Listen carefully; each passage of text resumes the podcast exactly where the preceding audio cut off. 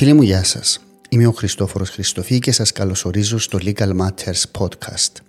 Το Legal Matters είναι ένα podcast που ασχολείται με νομικά, πολιτικά και κοινωνικά θέματα.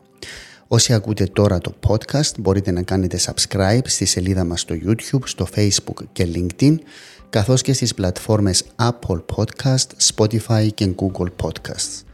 Αν θέλετε να βοηθήσετε στη διάδοση του Legal Matters, μπορείτε να βαθμολογήσετε κάθε επεισόδιο ή να κάνετε like ή να διαδώσετε σε γνωστούς και φίλους. Για να βρείτε τα links του Legal Matters στα social media, δείτε στη σελίδα αυτή ή στη σελίδα www.legalmatters.online κάθετος social media. Ευχαριστώ όλους τους φίλους για την υποστήριξη.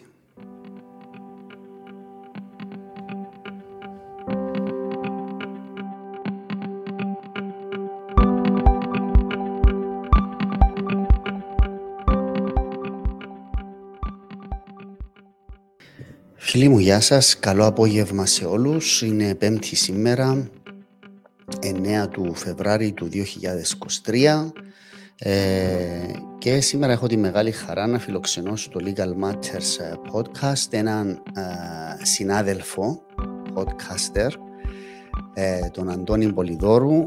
Ε, Αντώνη μου, καλώς όρισες. Καλώς σας βρήκα. Συνάδελφος προς συνάδελφο. Ο Αντώνης είναι ο host του podcast Pines of Politics.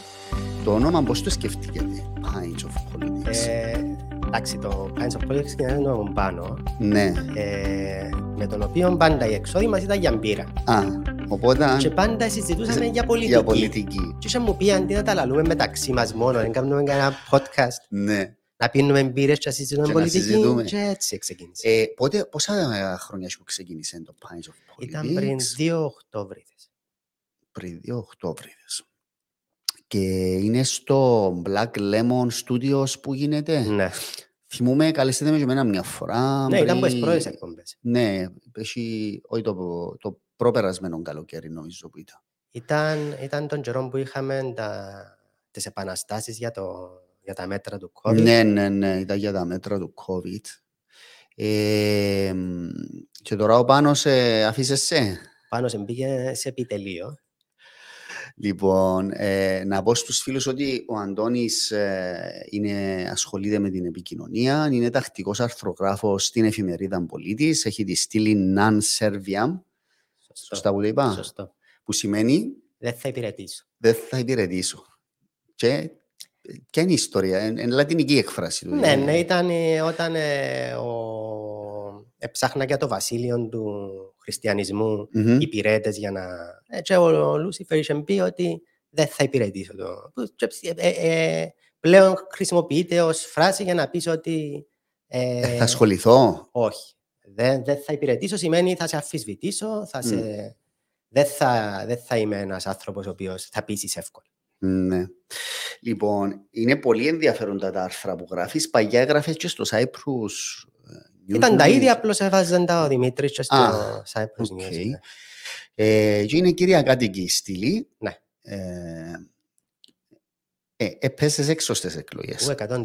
νομίζω, νομίζω οποιοδήποτε εκτίμησε πολιτικά έπεσε έξω. Ναι. Ε, θυμούμαι που διαβάζα τα άρθρα σου ειδικά πριν το καλοκαίρι για το ΑΚΕ, όχι, μες στο καλοκαίρι που ήταν, το ΑΚΕ, λάθος άπαρο, λάθος αυτό. Δηλαδή ήσουν πολλά επικριτικός με την Όχι πριν το επιλογή του καλοκαίρι, ΑΚΕ. ήταν όταν ε, ε, έκαμε Ε, τα πρώτα ένα-δύο debates. debates ο Μαυρογιάννης που ήταν α, Ναι. πολύ κακός. Ναι. Και ήταν μετά το debate που ε, ε, συμμετείχε ο, ο Αχιλέας Δημητριάδης, το οποίο Ναι. εγώ έβρα πολύ καλύτερο Ναι. σε εκείνον το debate, δηλαδή έπιασε όλα τα σημεία που μπορούσαν και αξιοποίησαν τα και σημεία τα οποία ε, υπολείπετουν των υποψηφίων, το άφησαν τα στην Δεν άκρη. ήταν έτοιμος ο Μαυρογιάννης νομίζω για debates τότε, Αντώνη. Δηλαδή στη συνέχεια βλέπεις ότι ευελτιώθηκε. Ευελτιώθηκε, αλλά και πάλι έκαμε αρκετά λάθη και στα τελευταία θεωρώ debates. Ε, εκείνος που βελτιώθηκε στα debates όσον επίενε νομίζω ήταν ο Χριστοδουλίδης. Ναι, και ο Χριστοδουλίδης ευελτιώθηκε. Ξεκίνησε που κακή παρουσία και βελτιώνεται τους συνεχώς, ενώ ο Ναι. Μαυρογιάννης νομίζω είχε τα... Έδειξε παραπάνω προσαρμοστικότητα νομίζω ο Χριστοδουλίδης. Ναι, Adaptation. αλλά νομίζω ήταν και πολύ πιο εύκολος ο... Μμμ. η θέση του, υπό την έννοια ότι προηγείτουν και το μόνο που έπρεπε να κάνει ήταν να αντιμετωπίσει τις επιθέσεις, ενώ οι άλλοι χρειάζεται να, να, να χτίσουν πάνω Ναι. σε επιθέσεις για να το ρίξουν. Ε, ήταν πολλά πιο εύκολο η διατήρηση του προφίλ παρά η αλλαγή του momentum. Ναι. Λοιπόν, είμαστε δύο-τρεις μέρες πριν τις εκλογές. Ε, και το θέμα μας σήμερα είναι η τριγμή ε, της πρώτης Κυριακής και θα συζητήσουμε εδώ με τον Αντώνη έτσι ελεύθερα και χαλαρά. Ε, νομίζω να πρέπει να τα χωρίσουμε σε δύο κατηγορίες, να δούμε το στρατόπεδο των νικητών, το στρατόπεδο των ηττημένων και την επόμενη μέρα. Ε, να πούμε ότι από την Κυριακή εξελίσσονται έτσι πολύ ενδιαφέρουσες ε, καταστάσεις. Έχουμε την κατάσταση στο συναγερμό μετά το πολιτικό γραφείο, ε, ανακοινώσεις ε, δεξιά και αριστερά των μελών, ε, τις κινήσεις του Μαυρογιάννη. Λοιπόν, οπότε να ξεκινήσουμε με το πρώτο θέμα, Αντώνη μου. Ε, ελέγαμε όλοι ότι μετά τις εκλογές ένα από τα δύο κόμματα, τα μεγάλα, θα έχει πρόβλημα. Ναι. Και θέλω έτσι να μου κάνεις την εκτίμηση σου, να ξεκινήσουμε από το Αγγέλ. Ε, πιστεύεις ότι επερι- έσωσε την κατάσταση τελικά; Δηλαδή, ε, όπως εξελίχθηκε, εσυσπυρώθηκε, επέρασε στο δεύτερο γύρο και άρα εσώθηκε και το διακύβευμα για το ΑΚΕΛ. Ε, δύσκολο για κάποιον να πει, επειδή είναι πολλά νωρίς ακόμα. Ε, εάν κερδίσεις εκλογές, προφανώς ε, κερδίζεις το παιχνίδι. Κλείνει μια πολλά, πολλά κακή περίοδο για το ίδιο μετά τον Μμμ. πενταετία Χριστόφια. Νομίζω ότι είναι να δοκιμαστεί η πενταετία του, εάν όντως είναι κυβέρνηση. Δηλαδή, θα είναι πολύ πιο καχύποπτος ο κόσμος και θα είναι πολύ πιο ε, σκληρός Μμμ. στον τρόπο που θα την κρίνει Μμμ. τούν τη φορά, επειδή Ναι. υπάρχει και το προηγούμενο της προηγούμενης πενταετίας. Άρα, Μμμ. του είναι το ένα. Μμμ. Εάν δεν εκλέξει πρόεδρον, θεωρώ ότι προς το παρόν γλιτώνει την πολλή μουρμούρα. Ε, Μμμ. κυρίως η ηγεσία κερδίζει χρόνο, Μμμ. αλλά και πάλι δεν και κερδίζει απλέτο χρόνο. Ε, Μμμ. ε, με τον το ε, χρόνο για πάντα. Ε, Ναι. να- θα κριθεί μετά από κάποιους μήνες το πώς θα διαχειριστεί του Ναι. την καινούργια νύχτα, επειδή θα είναι η τρίτη Μμ. συνεχόμενη νύχτα Τρίτη στις προεδρικές. συνεχόμενη. Ε, εκ των υστέρων κρίνοντας πάντα, πιστεύεις ότι ο Μαυρογιάννη τελικά ήταν η σωστή επιλογή; Εκ του αποτελέσματος. Ε, δύσκολο να πεις. Επειδή μπορεί κάποιον να σου πει ότι αν πήγαινε με άλλον υποψήφιον, ίσως Μμμ. να ήταν και σε καλύτερη θέση από ό,τι είναι σήμερα. Ναι. Εγώ, όπως το σκεφτούμουν, το στοίχημα για το Αγγέλη ήταν σε πρώτη φάση να περάσει δεύτερο γύρο. Δηλαδή, έτσι καταλαβαίνα ότι ήταν η λογική, όπως, εδι- όπως είχαν διαμορφωθεί τα πράγματα μετά την εξαγγελία του Χριστοδουλίδη και οι τάσεις, τότε νομίζω τούτον ήταν το στοίχημα. Εάν του ήταν το στοίχημα, θα μπορούσε να το κερδίσει πολύ πιο εύκολα βάζοντας κάποιον που ήταν δικός του. Ναι. Θεωρώ. Επειδή θα συσπήρωνε το κόμμα ολόκληρο, Μμμ. το οποίο σε κάποιο βαθμό συσπήρωσε, βέβαια, είμαστε δίκαιοι και ο Αντρέας Μαυρογιάννης, αλλά Ναι. το πιο σημαντικό απ' όλα ήταν ότι θα κέρδιζε πολλούς που τους ανένταχτους που είχαν Μμμ. φύγει από το κόμμα μετά το 2004 και μετά την Προεδρία Ναι. Χριστόφη. Εσύ δηλαδή εννοάς- εννοείς έναν τύπου μαλά, ας πούμε, να έβαζε Εγώ θεωρώ ότι θα κέντρο μπορούσε να αριστεράς ήταν ή και ο αριστε- Στέφανος. θα μπορούσε να είναι ο Στέφανος και θα μπορούσε να είναι δεύτερο γύρο. Μμμ. Ε, ή θα μπορούσε να είναι οποιοδήποτε άλλος και να είναι δεύτερο γύρο από την αριστερά. Η- η- η- το επιχείρημα του Ακέλ για τον Μαυρογιάννη ήταν ότι εάν πάει δεύτερη Κυριακή, Μμμ. λόγω της, των καταβολών του, θα Μμμ. μπορούσε να πιάσει και από το κέντρο και να εκλεγεί. Το ήταν το επιχείρημα του Ακέλ. Ναι. Και Ήταν- νομίζω δικαιώνεται όμως, ε, δικαιώνεται το επιχείρημα. Δηλαδή τώρα, τούτη η εβδομάδα που ζούμε, εν το αποδεικνύει, να σου πω γιατί. Αν δεις όσους του DC στηρίζουν Μαυρογιάννη, λένε ότι υπηρέτησε όλους τους προέδρους, ότι είναι αριστερός. Ναι, αλλά θα μπορούσε να είναι κάποιος ο οποίος από την κέντρο αριστερά είναι το κέντρο άλλος, που να είναι λίγο. Για να είμαστε ειλικρινείς, ο Μαυρογιάννης είναι χαρισματικό. Μμμ. Δεν είναι επικοινωνιακός. Επικοινωνιακός δεν είναι. Ε, χαρισματικό εννοώ στην εικόνα. Ναι, Ναι, ναι. Άρα, ε, τούτον επήρε αρκετά πίσω. Μμμ. Ε, ήθελε πολύ περισσότερη δουλειά για να μπορέσει να φτάσει στο Να επίπεδο που έφτασε. προσαρμοστεί. Θα μπορούσε με κάποιον άνθρωπο ο οποίος ήταν πιο νέος, πιο επικοινωνιακός, να Μμμ. ε, ήταν σε καλύτερη θέση. Γι' Ναι. αυτό λέω είναι δύσκολο να κρίνεις. Ε, δύσκολο. Δύσκολο, ναι. Εντάξει, εγώ πιστεύω ότι ε, δικαιώνεται η ηγεσία μέχρι στιγμής για την επιλογή της. Ε, Εγώ δεν πίστευα ότι δηλαδή, είχα σοβαρές επιφυλάξεις ότι ο Μαυρογιάννης θα καταφέρει να περάσει δεσ- δεύτερο γύρο. Ε, πιστεύω ότι ήταν να δυσκολευτεί πάρα πολύ. Ναι. Εσύ το έγραψες κιόλας. Ναι, νομίζω όλοι μας. Ε, εγώ Ε, έβαλα και στοίχημα, έχω να σου πω, Ναι, με το ποιον; οποίο έχασα. Με την- με μια πολύ καλή φίλη δημοσιογράφων, το οποίο έχασα και θα πρέπει ολόκληρο βράδυ να υποστώ να ακούω βασανισ- Παυλίδη. ναι, Βασανιστήρια. όλο το βράδυ. Ε, κοίτα, η εκτίμηση που έκανα ήταν καθαρά πολιτική. Ε, ε, θεωρούσα από την αρχή ότι ο Αβέροφ θα μπορούσε να, να, Ναι. να πιάσει έναν 68 με 70% του κόμματος, δεν φαίνεται τον παράλογο. Μμμ. Και την ίδια στιγμή φαίνεται σε όλες τις δημοσκοπήσεις ότι ο Μαυρογιάννη δεν, δεν είχε τι εισρωέ εκείνες Ναι. που θα μπορούσαν να σπρώξουν στο 28% επειδή και με έβαλα εγώ το, το όριο για να περάσει στο Ναι. δεύτερο γύρο. Ε, Α σου πω ότι έκαναμε λάθος όλοι ή αρκετοί. Τούτο που έλεγε ο Αβέροφ και τελικά είχε δίκαιο ότι η τελευταία εβδομάδα είναι καθοριστική.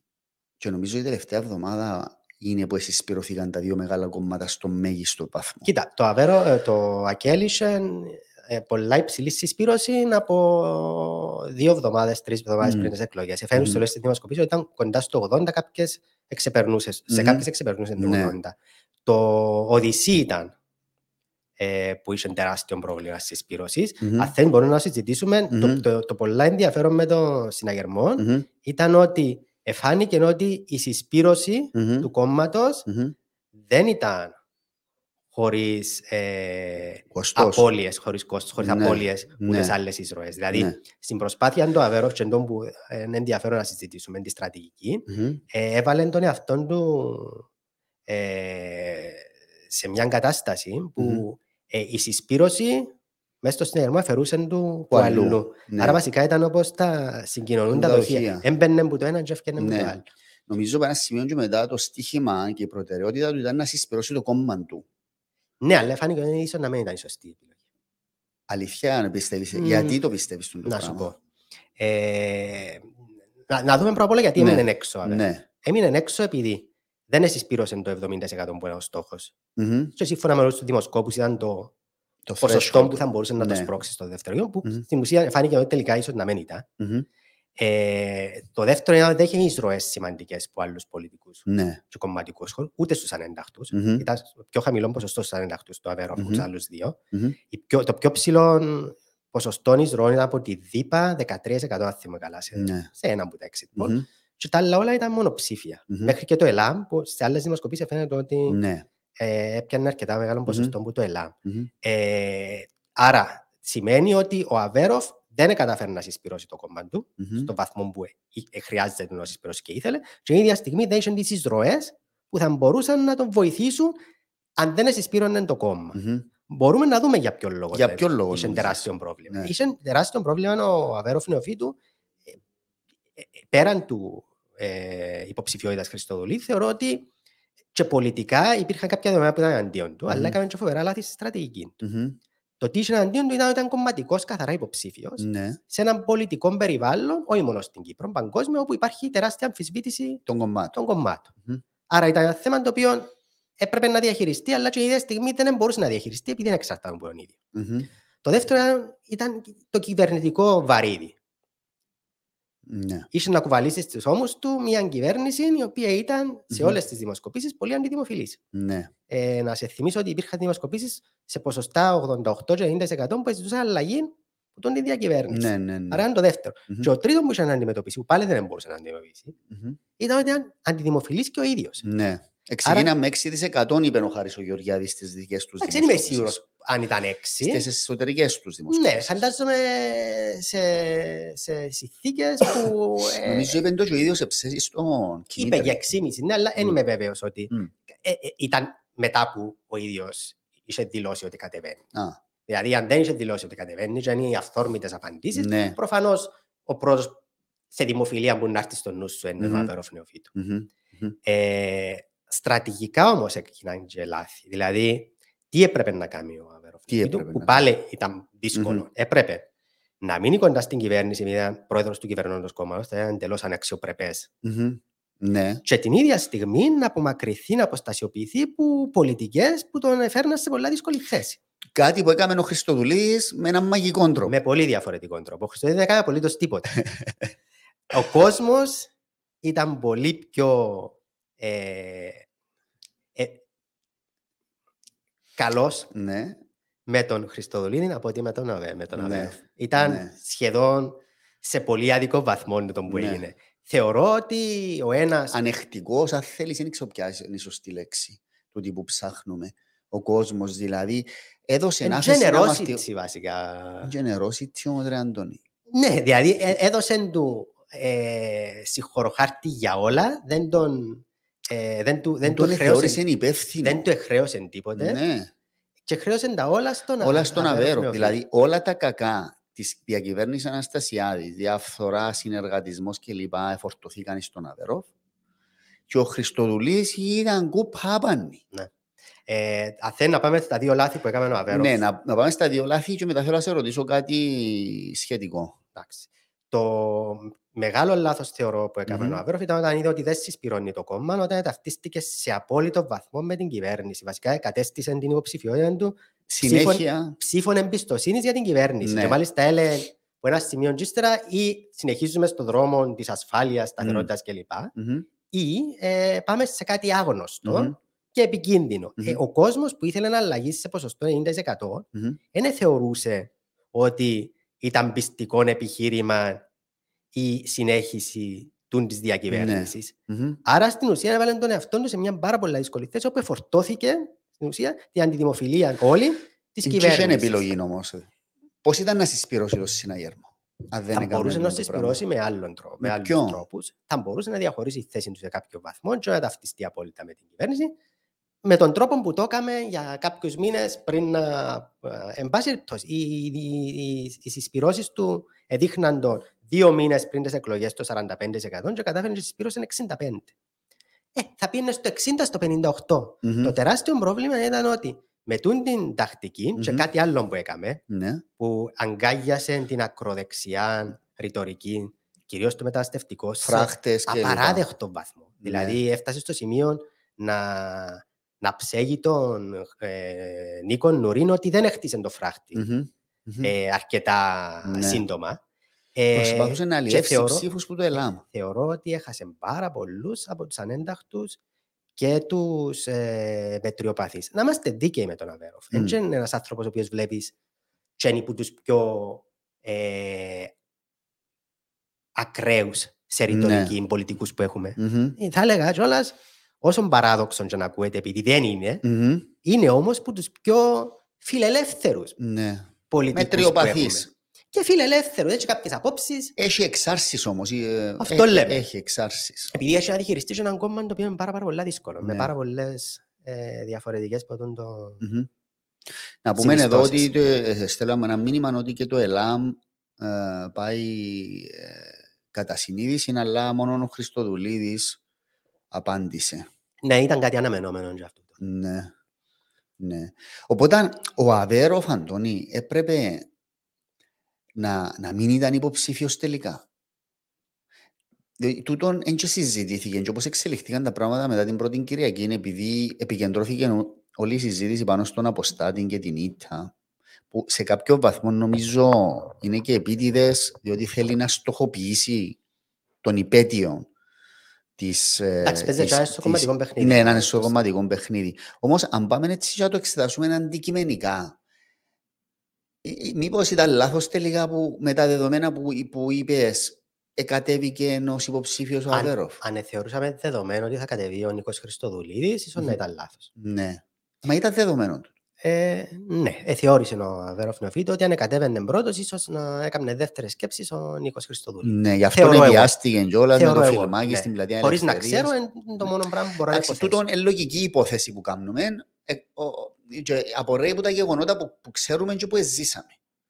Διότι ήταν ε, οι συσκέψεις στο Προεδρικό, μετά το φιλμάκι να μάναμα στην πλατεία Ελευθερίας και η εξαγγελία υποψηφιότητα με έναν σχετικά πρόχειρον τρόπο, θα έλεγα.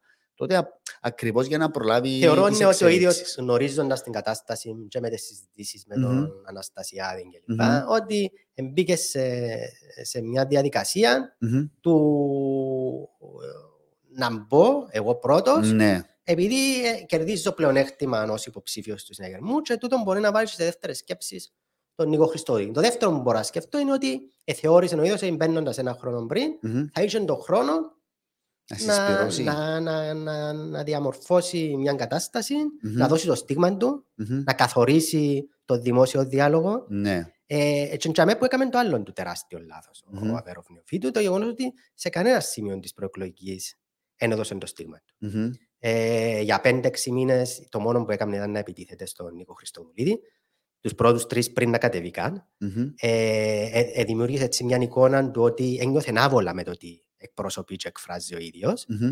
Και την ίδια στιγμή, όταν αποφάσισε πλέον να μπει σε θέσεις, ήταν υπό τόση πίεση που Μμμ. ήταν πάρα πολλά πρόχειρες. Δηλαδή, Μμμ. έφερε το σε πάρα πολλά δύσκολη θέση και η επιλογή του για τη συνταγματική μεταρρύθμιση που ξεκίνησε με αντιπρόεδρο, αναπληρωτή πρόεδρο, κατέληξε να είναι επίτροπος, ο Ναι, οποίος και να ήταν ασχολείται και με χωρίς εσωτερικά- διαβούλευση. με εσωτερικά Κίνηση. θέματα, δηλαδή κίνηση, ήταν... κίνηση. Και το άλλο ήταν με τη φορολογική μεταρρύθμιση, που μετά τρέχαν τα στελέχη να...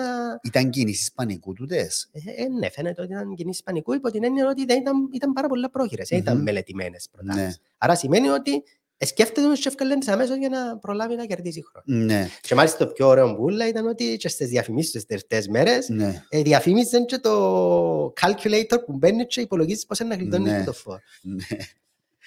Ε, εντάξει, έγιναν κινήσεις. Νομίζω το στίχημα του ήταν να μπει πρώτος να, να, και να δημιουργήσει ένα momentum το οποίο ως που δεν δημιουργείται, διότι έτσι φάνηκε, τον έκαμνε να, να κάνει περισσότερες απελπισμένες κινήσεις, να τις πω μη προσεγμένες κινήσεις. Δηλαδή ήταν η ομιλία στην ΕΜΠΑ, Ναι, ναι, ναι. ο Μα φράχτης. Και και ένα κομμάτι της επιλογής τους προς το τέλος να κινηθεί καθαρά Ναι. προς το, το σκληρό ακροατήριο. Κονγκό, το ταξίδι στο Κονγκό, τούτα τα πράγματα, ή τούτο με τον πρόεδρο, τον αναπληρωτή πρόεδρο που ήταν χωρίς συνεννόηση, δηλαδή έφυγε ο Τριανταφυλλίδης και είπε ότι Ναι. τι γίνεται εδώ με. Ε, τα οποία ήταν setbacks τούτα. Τούτα τα λάθη νομίζεις ότι ταυτόχρονα έδιναν και πλέον έκτιμαν στο αντίπαλο δέος στο Χριστοδουλίδη; Ή ο Χριστοδουλίδης είχε την πορεία του και πήγαινε ε, έτσι χωρίς να επηρεάζεται από Θεω- το ε, τι θεωρώ έκανε. π.χ. ότι επηρεάστηκε ο ψηφοφόρος που, ε, του Αβέροφ που την προχειρόταν του Αβέροφ και πήγε στον Νίκο Χριστοδουλίδη. Ναι. Ε, ε, θεωρώ ότι η εκστρατεία του Νίκου Χριστοδουλίδη σε θέμα θέσεων Μμμ. και προτάσεων ήταν ιδιαίτερα συγκροτημένη, για να είμαστε Μμ. δίκαιοι. Ναι. Ο Νίκος Χριστοδουλίδης έπαιξε στο, στη δημοφιλία του από την αρχή. Μμμ. Ε, έκαμε κάποια λάθη στο πρώτο debate, τα οποία Μμμ. στη συνέχεια προσπάθησε να περιορίσει. Μμμ. Και έπαιξε safe το παιχνίδι ότι αν δεν κάνω το πάρα πάρα πάρα πολλά μεγάλο λάθος, Μμμ. κερδίζω τις εκλογές. Και για να είμαστε δίκαιοι, έκαμε λάθη. Ναι. Απλά η κοινωνία δεν τον τιμώρησε. Ναι. Δηλαδή τα fake accounts ήταν ένα πάρα πάρα πολύ σοβαρό Ήταν. ναι. ατόπιμα. Η Πήγαινε πίσω ομιλία του στην η πρώτη ομιλία, ήταν πήγαινε πίσω στην ομιλία. τεράστιο ατόπιμα. Ναι. Ε, άρα λάθη πολλά έκαμε. Η κοινωνία όμως Εν τα δείχνει, πλήρωσε. δείχνει μια μεγάλη ανεκτικότητα στα όποια, δηλαδή είναι όπως το χα, παραχαϊδεμένο το μωρό ο, ο Γι' αυτό- Χριστοδουλίδης. Όπως το μω- μωρό το Μιτσί που έχεις μες στην οικογένεια που αν κάνει καμιά αναταξία αλλά δεν πειράζει είναι ο Μιτσής. Του- Τούτο είναι το αίσθημα το οποίο φτιάχνει. Ε, να σου πω, εσένα η εκτίμηση σου ποια είναι στο εξής; Ο Αβέροφ υποτίμησε τον Χριστοδουλίδη. Δηλαδή, έχω την αίσθηση εγώ, και το είπα του Αβέροφ, ότι δεν τον υπολογίζα. Α πούμε το χάρη, υπάρχει μια. Α, εσύ πάει πίσω. Ναι, πάω πίσω. Όχι προς το τέλος. Όχι, όχι, πάω πίσω, πάω πίσω. Ε, υπάρχει μια μ, γραμμή σκέψης που λέει ότι το Χάρη δεν τον ήθελε να πάει υπουργός Ναι. εξωτερικών ο Αβέροφ για να μην έχει ας πούμε εκείνη το, την έγκλη και το exposure του υπουργού εξωτερικών και την ασυλία που έχει ένας υπουργός εξωτερικών στα, ε, στα εσωτερικά ζητήματα και θεωρούσε τον Χριστοδουλίδη πιο safe κατάσταση Και πιο safe και πιο δική του. και πιο δική του εξού και το κοστούμι που αποκάλυψε η Μαρίνα Οικονομίδου που του κάνουμε δώρο Ναι. το 2018 και στο τέλος δεν του ευκήκε και ευκεί, ε, τους, ευκήκε τους ούλους που την εξωτερική ο Χριστοδουλίδης. Γιατί ούτε ο Κασουλίδης τον υπολόγιζε. Ναι, ο Κανένας Κασουλίδης δεν τον είχε- Είχε υπολόγιζε. τοποθετηθεί και υπέρ του Νίκου Χριστοδουλίδη όταν συζητητούν για Υπουργείο Εξωτερικών, Ναι. ο Χάρης και Διότι ο- τον εμπιστεύαν ότι ήταν άκακος ο Νίκος. Ότι ήταν να πάει και να κάνει τη δουλειά του, κάνει την καλά, αλλά είναι threat. Δεν θα εγκατοθεί σε άλλες... Τσίνο ήταν το αυτές. ένα, εγώ θεωρώ ότι με τον ίδιο τρόπο που κέρδισε την κοινωνία, ίσως να κέρδισε και τους πολιτικούς. Δηλαδή, είναι μια, είναι μια ε, προσωπικότητα η οποία είναι φιλική, Ναι. είναι θα πω υποτακτική, αλλά Μμμ. ναι, ε, εκείνο που είπες, ότι Μμ. δεν φαίνεται ότι έχει εκείνες τις φιλοδοξίες Ναι. που θα ήταν απειλή. Για να, για να είναι απειλή. Φαίνεται περισσότερο διαχειριστής. Ναι, ε, Ναι. ε, γέλασε. Δηλαδή, εγώ πιστεύω γέλασαν τους. Ε, τώρα, γέλασαν τους, δεν ξέρω αν είναι και σωστή λέξη. Δεν τον υπολογίζα. Δεν τον υπολογίζα. Και ο Χριστοδουλίδης στην πορεία πήρε μια δυναμική και έγινε αυτόφωτος που ένα σημείο και μετά στα μάτια της κοινωνίας και τούτον του έδωσε έτσι την πεζίνα και τα εφόδια να κινηθεί μόνος του. Όμως, θέλω την απόψη σου στο εξής. Εσύ πιστεύεις ότι ο Νίκαρος, ο Νίκαρος Ναι. μας, εκαλλιέργησε τον το πράγμα στον Νίκο Χριστοδουλίδη. Δηλαδή, Έκαμε τον να νιώσει σημαντικός εννοείς. και- όχι, να του πει ας πούμε του στυλ ε, «Άρε Νίκο, εγώ είναι εσένα που θέλω να δω πρόεδρο μια μέρα». Και να, διότι ειδικά θυκευάσεις τα βιβλία του Δρουσιώτη, ο οποίος κάνει και μια ψυχογραφία του Νίκου του Αναστασιάδη, εμάνα πάνω σε τούτα τα, τα παιχνίδια ο πρόεδρος. Ναι. Δηλαδή να βάλει θκιο, να υπάρχει αντίπαλο δέος, να κατηγορεί ο ένας τον άλλο για να ελέγχει την κατάσταση. Δηλαδή είναι εντελώς Ναι, απίθανο να έγινε τούτο. Σύμφωνα με τον Δρουσότη, βέβαια, και ο άλλος εμάνασε τούτα. Άρα, Ναι. δεν ήξερα που, που, που, που ξεκίνησε. Εγώ, εγώ ε, υποθέσεις κάνουμε, Μμμ. μπορεί να είναι και εκείνο που λες εσύ, μπορεί να ήταν και ο Νίκος Χριστοδουλίδη να άρχισε να καλλιεργεί μέσα στο μυαλό του Προέδρου ότι γιατί όχι εγώ. Ναι. Ναι. Που είμαι και δικός σου, Ναι. εκ, εκφράζεις με απόλυτα στο Κυπριακό, η πολιτική που έχουμε τώρα είναι Μμμ. κοινή. Ναι. Ε, είμαι με τους και με τους Ρώσους και με την Ευρωπαϊκή Ένωση. Θέλω να πω ότι ήταν πολύ πιο εύκολο για τον, για τον ε, Νίκο Χριστοδουλίδη να είναι η επιλογή του, Μμμ. του Αναστασιάδη, επειδή η, η πραγματικότητα είναι ότι ελάχιστες διαφορές Ναι. πολιτικής και φιλοσοφίας υπάρχουν μεταξύ των δύο, Μμμ. σε αντίθεση με τον Αβέροφ Νεοφίτου και τον Μμμ. Νίκο Αναστασιάδη, που έστω και αν πήκαν κάτω από το χαλί, δεν μπορούσαν να... Μμμ. Εγώ ξέρεις τι πιστεύω; Πιστεύω ότι ο πρόεδρος εκαλλιέργησε τον το πράγμα στο Χριστοδουλίδη μέχρι ενός σημείου για να έχει αντίπαλο δέος όταν ήταν να το χρειαστεί έναντι του Αβέροφ. Διότι η πορεία του των το δύο του, του Αναστασιάδη και του Αβέροφ, εγώ όταν ερώτησα τον Αβέροφ η σχέση σου με τον πρόεδρο, η απάντηση ήταν είναι μια βαθιά πολιτική σχέση 40 χρόνων. προεκλογικά. Ναι, όταν ήρθε εδώ. Και όταν λες το άλλο πολιτική σχέση, η πολιτική σχέση είναι και φιλική σχέση. Είναι και αδελφική, είναι πολιτική. Άρα, και αν που να χρειαστεί να σου εγκάτσω, και αν που να χρειαστεί να μου εγκάτσεις εσύ. Είναι έτσι που πάει. Εντάξει, όταν πεις βαθιά πολιτική Τι σημαίνει σχέση, βαθιά πολιτική σχέση; Ε, θα μπορούσε να, Και να πει κολλητή. ότι εδράζεται σε πολιτικές αρχές. Ναι, θα μπορούσε. Που σημαίνει ότι δεν θα την κάτσεις. Αυτό, ε, δηλαδή, ε, ε, ε, γι' αυτόν και λέω και προεκλογικά ήταν και πολύ πιο προσεκτική. Αν το Ναι. φέρεις σήμερα, ίσως να σου πει άλλο. Σαν προχτές στο πολιτικό γραφείο, είπε μια κουβέντα που δεν ξέρω πώς είναι πρόσεξα. Είπε ότι, ο Αβέροφ, είπε ότι καταπίναμε πολλά τόσα καιρό για χάρη της πατρίδας, για χάρη... Ε, τούτον Όχι, άμα, αφού, ε, το πιο, το πιο, η πιο σαφής επίθεση προς τον Αναστασιάδη θεωρώ εγώ, ήταν Ναι. ότι αναφέρθηκε στα δύο του λάθη. ναι. Τα οποία Μμμ. και στα δύο είναι, άφησε να εννοηθεί ότι μετά από πιέσεις από το προεδρικό που Ναι, έκανε. ναι, ναι. Ναι. Ναι. Και είπε το και στη συνέντευξη του χτες στο ΡΙΚ Στο για το RIK. δεύτερο, για, το- όταν ήταν να κατεβεί για, Μμμ. Για πρόεδρος της Βουλής, ότι ο Μμμ. ίδιος ήθελε να κατεβεί, θεωρούσε ότι είναι το σωστό να κατεβεί Ναι. και κακώς άκουσα το προεδρικό και δεν κατέβηκε. Μιλούμε για το 16 Για το τώρα, 16. για να θυμίσουμε το 16 που εξελέγει ο Σιλούρης, Σωστό. του οποίου η κατάληξη είναι γνωστή. Σκεφτούμουν ότι οι δύο επικρατέστεροι ήταν ο Μαρίνος Σιζόπουλος και ο Δημήτρης Σιλούρης. Ναι. Ναι. Απίστευτο πράγμα. Ο ένας χωρίς κόμμα και ο άλλος με κόμμα του 4-5%. Ναι. Ναι, βέβαια μετά ο Αβέροφ, όταν ε, πίστηκε να ψηφίσει το Σιλούρι, έκαμε μας και διάσκεψη εκεί και είπε είναι σάρκα εκ της σαρκός κάτι τέτοιο. Ναι. είπε. Ο εκείνος νομίζω έκαμε, είπε, είπε το όταν ε, ήταν μέσα στους υποψήφιους για τις ευρωεκλογές. Α, μπορεί ναι, να Αν δεν το κάνω λάθος. Ναι, οι οποίες προεκλογέ ήταν πριν, ήταν πριν το 16. Ε, ναι. Τώρα, ε, έναν άλλον ενδιαφέρον που έγινε την, ε, την πρώτη Κυριακή που αφορά το, το συναγερμό ήταν η παρέμβαση του Προέδρου πριν ανακοινωθεί το τελικό αποτέλεσμα. Εσύ πώς την Απίστευτο, κρίνεις, πώς την κρίνεις; Απίστευτο. Ε, εγώ θεωρώ ότι ήταν απαράδεκτη η παρέμβαση. Ήταν πολύ άσχημη ως εικόνα να χάνει ο πρόεδρος του κόμματος και να, καπι, να πιένει μετά από 20 λεπτά πριν το τελικό αποτέλεσμα, όταν είχε ξεκαθαρίσει στο Προεδρικό για να συζητήσει. Ήταν εξευτελισμός το πράγμα. Ρε, επόμενη, ήταν εξευτελισμός για τον Αβέροφ, θεωρώ, και ήταν πολύ άσχημη εικόνα για τον ίδιο τον Πρόεδρο. Ε, και τούτο που ανέφερε και ο Αβέροφ στο βράδυ, mm-hmm. ε, στο Κιμήτρη. Ε, ότι ε, τον ευχαριστώ για τις τέσσερις παρουσίες τους στην προεκλογική, mm-hmm.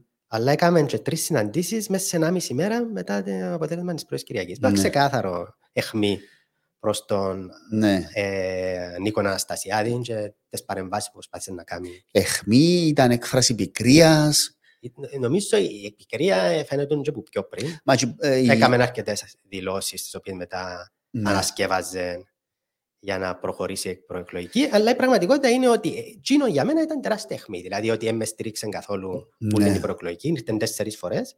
Ναι. Και όταν για να στηρίξει τον Νίκο Χριστοδουλίδη, έκαμε τρεις συναντήσεις μέσα σε ένα μισή μέρα. Ναι. Και στην προεκλογική ο πρόεδρος έδια συνεντεύξεις κάθε κανένα μήνα και άδειαζε τον Αβέροφ. Μια δηλαδή, άδειαζε τον, μια ε, του δημιουργούσαν τεράστια προβλήματα. Η μια τη φορά ότι εγώ δεν θα επέμπω διότι είναι τρεις στενοί μου συνεργάτες. Την άλλη φορά είπε ότι να παρέμβω για την ενότητα της παράταξης που και αμέ φωτογράφιζε η καταδείκνυε ότι επίστευε ότι είναι να χάσει ο Αβέροφ, άρα να επέμπω εγώ για να σώσω την κατάσταση όπως και έκαμε. Αλλά προχτές την Κυριακή συμφωνώ και εγώ ότι ήταν εντελώς άτοπο Άσε που εσύ σπήρωσε το συναγερμό ή μέρος του συναγερμού του την κίνηση που έκαμε. Γιατί για μέ, κάποιοι είπαν ότι εξεσκεπάστηκε ο πρόεδρος. Δεν είμαι σίγουρος ότι σπήρωσε. Εκείνο που έκαμε ήταν ότι δημιουργήσε παραπάνω οργή. Και τούτο που να παίξει και ρόλο την ναι. επόμενη μέρα. ε, Έχεις πληροφόρηση τι έγινε στο Προεδρικό την Κυριακή την νύχτα; Ακούνται πάρα πολύ.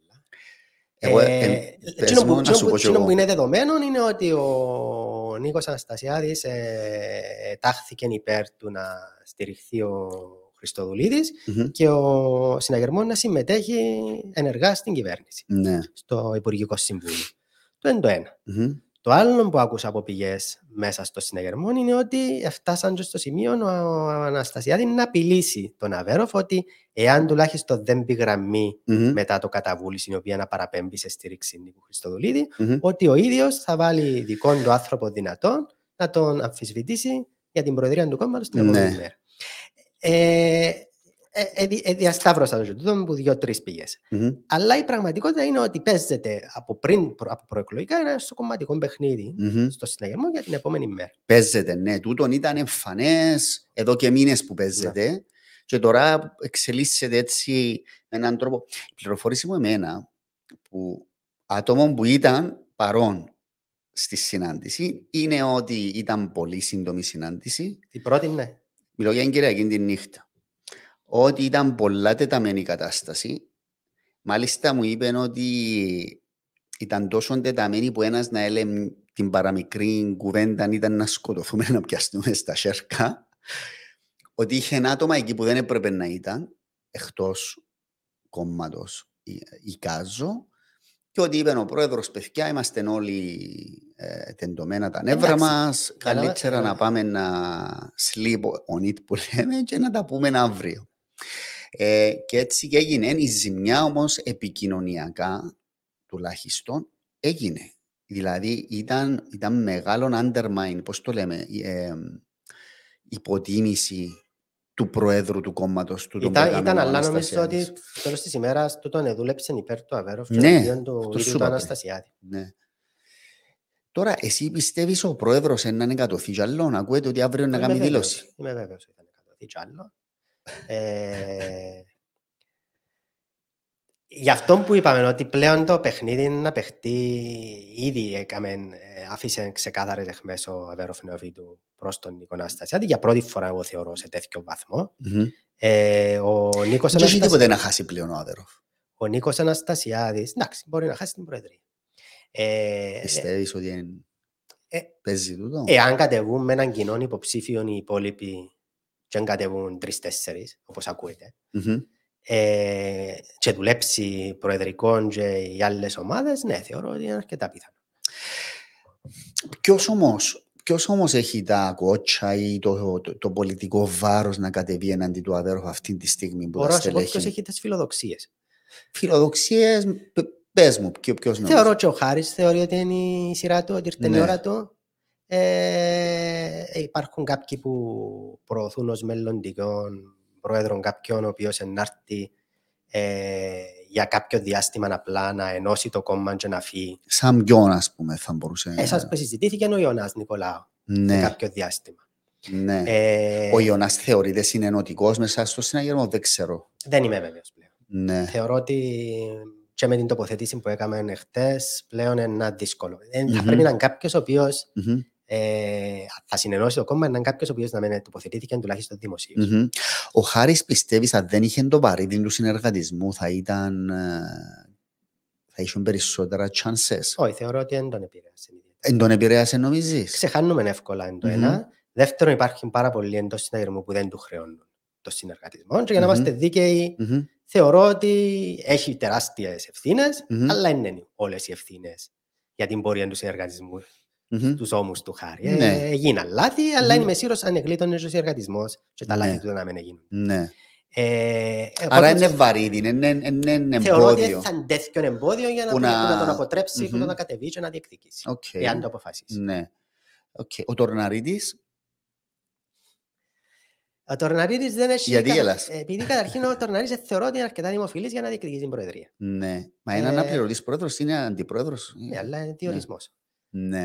Δεν εκλέγηκε ποτέ μες στους πρώτους στη Λευκοσία. Ε, Όταν Μμμ. πήγε να διεκδικήσει ευρωεκλογές, Μμμ, έπιασε το 1 τρίτο των ψήφων, νομίζω, του Φουρλά. μμμ. Ε, και θεωρώ ότι το τελευταίο πράγμα που έγινε και με τον αδερφό του, το Μμμ, οποίο βρίσκω αδιανόητο να, να συμπεριφέρεται αδερφός σου μμμ, με τον τον τρόπο και να με ευκαινείς με μια δήλωση να... μμμ. Έκαμε, Δια- έκαμε δήλωση. Έκαμε, δεν διαχώρισε Έκαμε. τη θέση του. Ναι, ναι, ναι, έκαμε δήλωση στο Facebook όταν ο Χριστόφορος έκαμε την πρώτη ε, ανάρτηση με- για το θέμα του παίχτη του Ολυμπιακού. Α, πρέ- πρόσφατα. Ναι, ναι, και είπε ότι ε, βοήθησε ο Νίκος ο Χριστοδουλίδης. Ο Νίκος έκαμε ανάρτηση και μάλιστα του έγραψε και ο Χριστόφορος που κάτω σχόλιο Ναι. στην ανάρτηση του. Όμως διαχώρισε τη θέση του και είπε καλό τον κόσμο να ψηφίσει απέρω.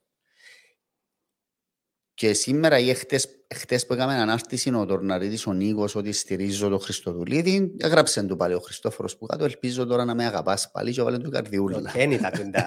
τα- Ε, μα το εν είδες το, Τα το επεισόδια. τορναρίτικο σάκα που Δεν εξελίχθηκε. έπαιζε το μάτι μου πάνω. Αλλά η πρα- η η δική μου αίσθηση είναι ότι... ο- Άρα τον Νίκο Τορναρίτη δεν το θεωρείς δεν θεωρώ- δελφίνο. Δεν θεωρώ ότι...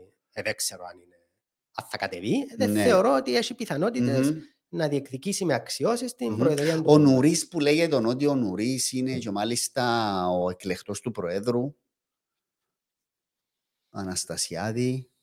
Μα ακούστηκαν πολύ εκλεκτοί Ναι. το Αναστασιάδη. Ε, Κοίτα, ο Νουρίς είναι μια κατεύθυνση για το κόμμα πλέον ξεκάθαρα.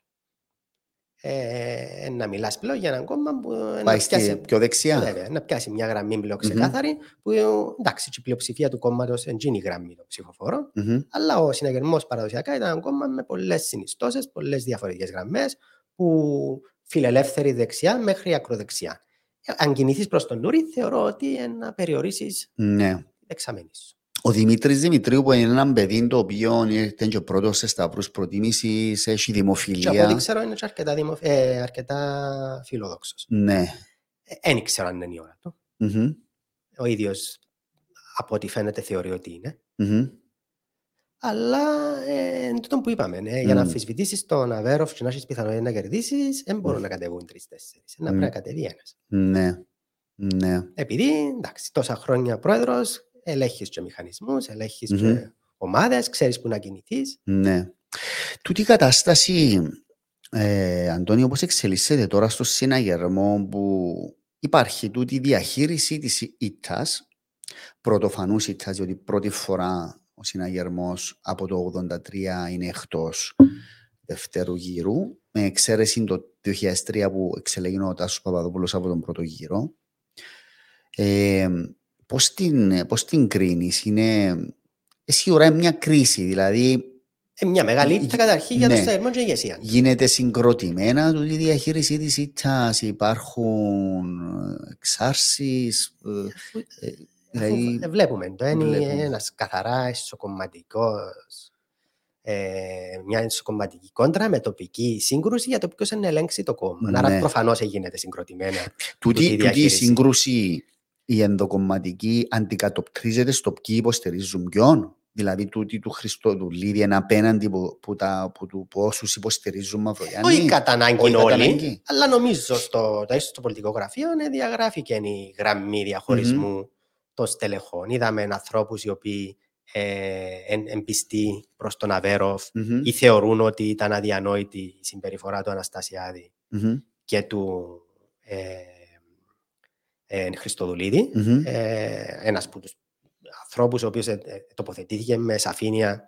π.χ. ήταν ένας μέχρι πρότινος πολλά στενός συνεργάτης, όχι, ακόμα είναι, Μμμ, στενός συνεργάτης του ίδιου του Πρόεδρου, ο Κωνσταντίνος ο Πετρίδης, μμμ. Ναι. ε, ο Ιωάννης ο Κασουλίδης, Μμμ, ε, ο Καρούσος. μμμ. Ε, Ναι. Είναι στενοί συνεργάτες του Πρόεδρου τούτοι. Και Ο Χατζουπαντέλας δεν ξέρω τι είπε. ε. ο Χατσιπαντέλας. Ε, ε, τάχθηκε υπέρ του... Δεν ετάχθηκε Ναι, υπέρ, τάχθηκε αλλά ανοιχτά. ήταν ξεκάθαρα εναντίον της Μμμ. οποιασδήποτε στήριξης προς τον Νίκο Χριστοδουλίδη. Μμμ. Άρα δημιουργούνται, διαμορφώνονται ομάδες. Ναι. Ε, να δούμε πόσο συμπαγείς να παραμείνουν την επόμενη μέρα, Μμμ, όταν να πλησιάζουν οι εκλογές και μμμ. ε, να δούμε πώς να... ε, επειδή Εξαρτάται νομίζεις και ποιος είναι αυκή πρόεδρος. Δηλαδή, α- αν βγει ο Μαυρογιάννης, αλλάσουν οι, οι ισορροπίες μέσα στο συναγερμό υπό την έννοια ότι να μπορούν εκείνοι που στηρίζουν Μαυρογιάννη να τους πούνε «Ε, του πιέτε υποστηρίξτε τον αποστάτη, δεν εξελέγει και τώρα». όχι, Όχι, δεν το βλέπω. δεν το βλέπεις. Ε, επειδή τούν τη στιγμή ε, η κρίση στο συναγερμό είναι πρωτίστως επειδή ε, έχασε που τον Νίκο Χριστοδουλίδη και δευτερευόντως επειδή έχασε. Εγώ Ναι. έτσι το βλέπω. Οκ. Ε, βλέπω δηλαδή ότι εάν π.χ. ο Αβέροφ Νεοφύτου είχε απέναντί του ε, τον Μαυρογιάννη, ο οποίος είχε φύγει προπολού από την κυβέρνηση Ναι. ε, και ήταν αρκετά δημοφιλής και εκείνος. Μμμ. Ε, και είχαν που Μαυρογιάννη π.χ. και ε, Στέφανο Στεφάνου ή οποιοδήποτε άλλον υποψήφιο. Θεωρώ ότι θα ήταν πολύ διαφορετική η αντιμετώπιση της ήττας Μμμ. από ό,τι είναι σήμερα. Ε, προφανώς θα χρεώνονταν παραπάνω η ηγεσία, αλλά δεν θα βλέπανε τον το θυμό, τον την οργή Ναι. που φκένει τον τη στιγμή Μμμ. και ήταν και αποτέλεσμα η απόφαση που πάρθηκε. Ναι. προχθές, Επειδή θεωρώ ότι δεν μπορούσα να πάρω οποιαδήποτε Μμμ. απόφαση. Μμμ. Ήταν αδύνατο να Ήταν δούμε τον αδύνατο, Νίκο ναι. Νομίζω Χριστοδουλίδη το έγραψες και στο facebook και έτσι όπως συμφώνησα μαζί σου. διαμορφώθηκε. Και η Ναι. ίδια στιγμή δεν μπορούσαμε τίποτα να βάλουμε με τον Μαυρογιάννη, Ναι. επειδή τέτοιες υπερβάσεις δεν μπορούν να γίνουν μεταξύ Μμμ. πρώτης και δεύτερης Κυριακής. Θέλουν Μμμ. δουλειά πολύ χρόνων. Τώρα, όμως, ένα σημείο που έχω σημειωμένο εδώ να συζητήσουμε είναι τούτη την υπέρβαση που έκαναν άτομα όπω τον Κασουλίδη. Ε, και λέω τον Κασουλίδη διότι είναι ένας ε, πολιτικός με μακρά διαδρομή, μεγάλη ιστορία. Ήταν υποψήφιος πρόεδρος ο ίδιος το 2008. Και σήμερα τον άκουσα στον Αντένα το Ναι. μεσημέρι ε, η τοποθέτηση που έκαμε στον Νικήτα Κυριάκου που είπε ξεκάθαρα ότι θα ψηφίσει Μαυρογιάννη και μάλιστα είπε ότι θα κάνουμε εμείς την υπέρβαση είναι στους αν δεν την έκαμε το Ακέλος τώρα. Και νομίζω μπορεί να εννοούσε το 2003 ε, με το, με το Ανάν και λοιπά ή δεν ξέρω τι εννοούσε. Τούτον το πράγμα, Αντώνη, είναι μεγάλη υπέρβαση και είναι, είναι ιστορι- ιστορικά είναι. Δεν ξέρω αν μπορεί να χαρακτηριστεί ως υπέρβαση, αλλά ιστορικά στην πολιτική ιστορία της Κύπρου είναι η πρώτη φορά. Ενώ μετά, την, ε, μετά Ναι, το αλλά 60 και ήταν μετά. πιο εύκολο για τον Ιωάννη Κασουλίδη για δύο λόγους να το κάνει, χωρίς να λέω ότι δεν είναι υπέρβαση και ότι ε, Γιατί ήταν πιο εύκολο; επειδή πρώτα απ' όλα απέναντι σου τούν τη στιγμή έχεις ένα αποστάτη του κόμματος. Υπάρχει, οργή και, υπάρχει μεγαλύτερη οργή τούν τη στιγμή για τον Χριστοδουλίδη από ότι ανησυχία εγώ θεωρώ Ναι, Και αλλά μπορούμε να μπορού- δούμε και πώς μπορούσε να- να... πει όπως το χειριστήκε να πούμε άλλοι. Να πει ότι εντάξει, Ε, ε, καταβούλησε. λέω ότι ήταν εύκολο. Λέω ότι Ναι. ήταν πιο εύκολο να το κάνει Διότι επειδή ο, ο απέναντι Κασουλής του... ονομάτισε. Είπε ψηφίζω Μαυρογιάννη. Ε, το έκαμε και στο πολιτικό γραφείο και βγήκε προς τα έξω. Αλλά η πραγματικότητα είναι ότι ήταν πιο εύκολο επειδή είσαι απέναντι του τον Νίκο Χριστοδουλίδη για τον οποίο Μμμ. υπάρχει τεράστια οργή μες στο συναγερμό αυτή τη στιγμή. Και ήταν κάτι που φάνηκε και στο πολιτικό γραφείο. Μμμ. Και το δεύτερο είναι ότι θεωρώ ότι ο Ιωάννης Κασολίδης δεν έχει να χάσει πολιτικό κεφάλαιο για να πάμε πίσω στο Μμ. Χριστοδουλίδη. Μμ. Ε, ε, σε ηλικία η οποία πλέον θεωρώ ότι Έχει μια άνεση οι φιλ- να οι μιλά. φιλοδοξίες του περιορίζονται στο Υπουργείο που έχουν τη στιγμή. Δεν ξέρω εάν θέλει να συνεχίσει να ασχολείται με την πολιτική. Μμμ. Άρα Μμμ. μπορεί να θεώρησε ότι ήταν η στιγμή του να κάνει τον την υπέρβαση που θεωρούσε ότι ήταν σημαντική για τους λόγους που θεωρούσε. νωρίς. Μάλιστα. Που ήταν το Κυπριακό, όπως είπε. Ναι. Νομίζω ε, έχει βάση αυτό που λες. Ε, η Κέτη Κληρίδου; Ε, η Κέτη Κληρίδου δεν να φορτωθεί κάτι. Η Κέτη Μμμ. Κληρίδου απέχει από την πολιτική εδώ και πάρα πολλά χρόνια. Μμμ, Θεωρώ ότι βοήθησε τον Αβέροφ Νεοφύτου. Μμμ. Ε, ε, έφερε, έφερε ψήφους μέσα, ε, ανθρώπων που είχαν αποστασιοποιηθεί, ήταν ανένταχτοι. μμμ, Φέρει ένα μμμ, όνομα, μμμ, ίσως το πιο βαρύ, μμμ. Ναι. στην κυπριακή πολιτική. Άρα, Μμμ. ναι, θεωρώ ότι ήταν μια, μια υπέρβαση που την έκαμε και Μμμ. ε, βοήθησε αρκετά τον Αβέροφ Και Νεοφύτου. υπάρχει και η στήριξη των πιο κάτω στελεχών, όπως του Φέδωνα, ας πούμε, ε, που και εκείνος ε, ετάχθηκε, μάλιστα μίλησε για ο Γιώργο Βασιλείου, ε, μίλησε για την Ευρωπαϊκή, για την ΕΟΚ που κάναμε τότε την αίτηση. Τούτα δείχνουν ότι τελικά έχουμε και πράγματα που μας ενώνουν ή είναι πολιτικές έτσι Κοίτα, λόγω εντάξει, του... ε, εν τζε- εν τζε- εν τζε- εν τζε- εν τζε- μπορείς να, να, να πεις ότι ο Φέδωνας είναι το πιο συγκροτημένο πολιτικά άτομο. Θέλω να πω Ναι. ότι Ε, υπάρχει και ο Κωστάκης ο Ε, Κωνσταντίνος στην Πάφο που είναι ένας λόγος που... ευράβευσε τον Αστασιάδη πριν κάποιο διάστημα. Ε, Κάμνει διάφορα χωρίς πάντα να έχουν μια λογική Ναι. συνέχεια μεταξύ τους. ναι. Αλλά ναι, ήταν ο πρώτος που έθεσε το θέμα για συνεργασία με το ΑΚΕΛ, δημοσίως. Μμμ, Και αντζήνος που θεωρώ ότι άνοιξε και τη δημόσια συζήτηση κατά πόσον μπορεί να γίνει. μμμ. Ναι. Ε, τούτη η... Καταρχάς, να- ένα άλλο σημείο να πούμε είναι ότι ε, υπάρχει και μια δημοκρατικότητα σε τούτη τη διαδικασία. Δεν είναι που γίνεται στο συναγερμό. Δηλαδή, το ότι φκαίνουν τώρα στελέχη και τοποθετούνται δημόσια είναι κάτι θετικό. Ας πούμε, θα διανοήσουν να έβλεπες το πράγμα στο ΑΚΕΛ αν ήταν ανάποδα τα πράγματα.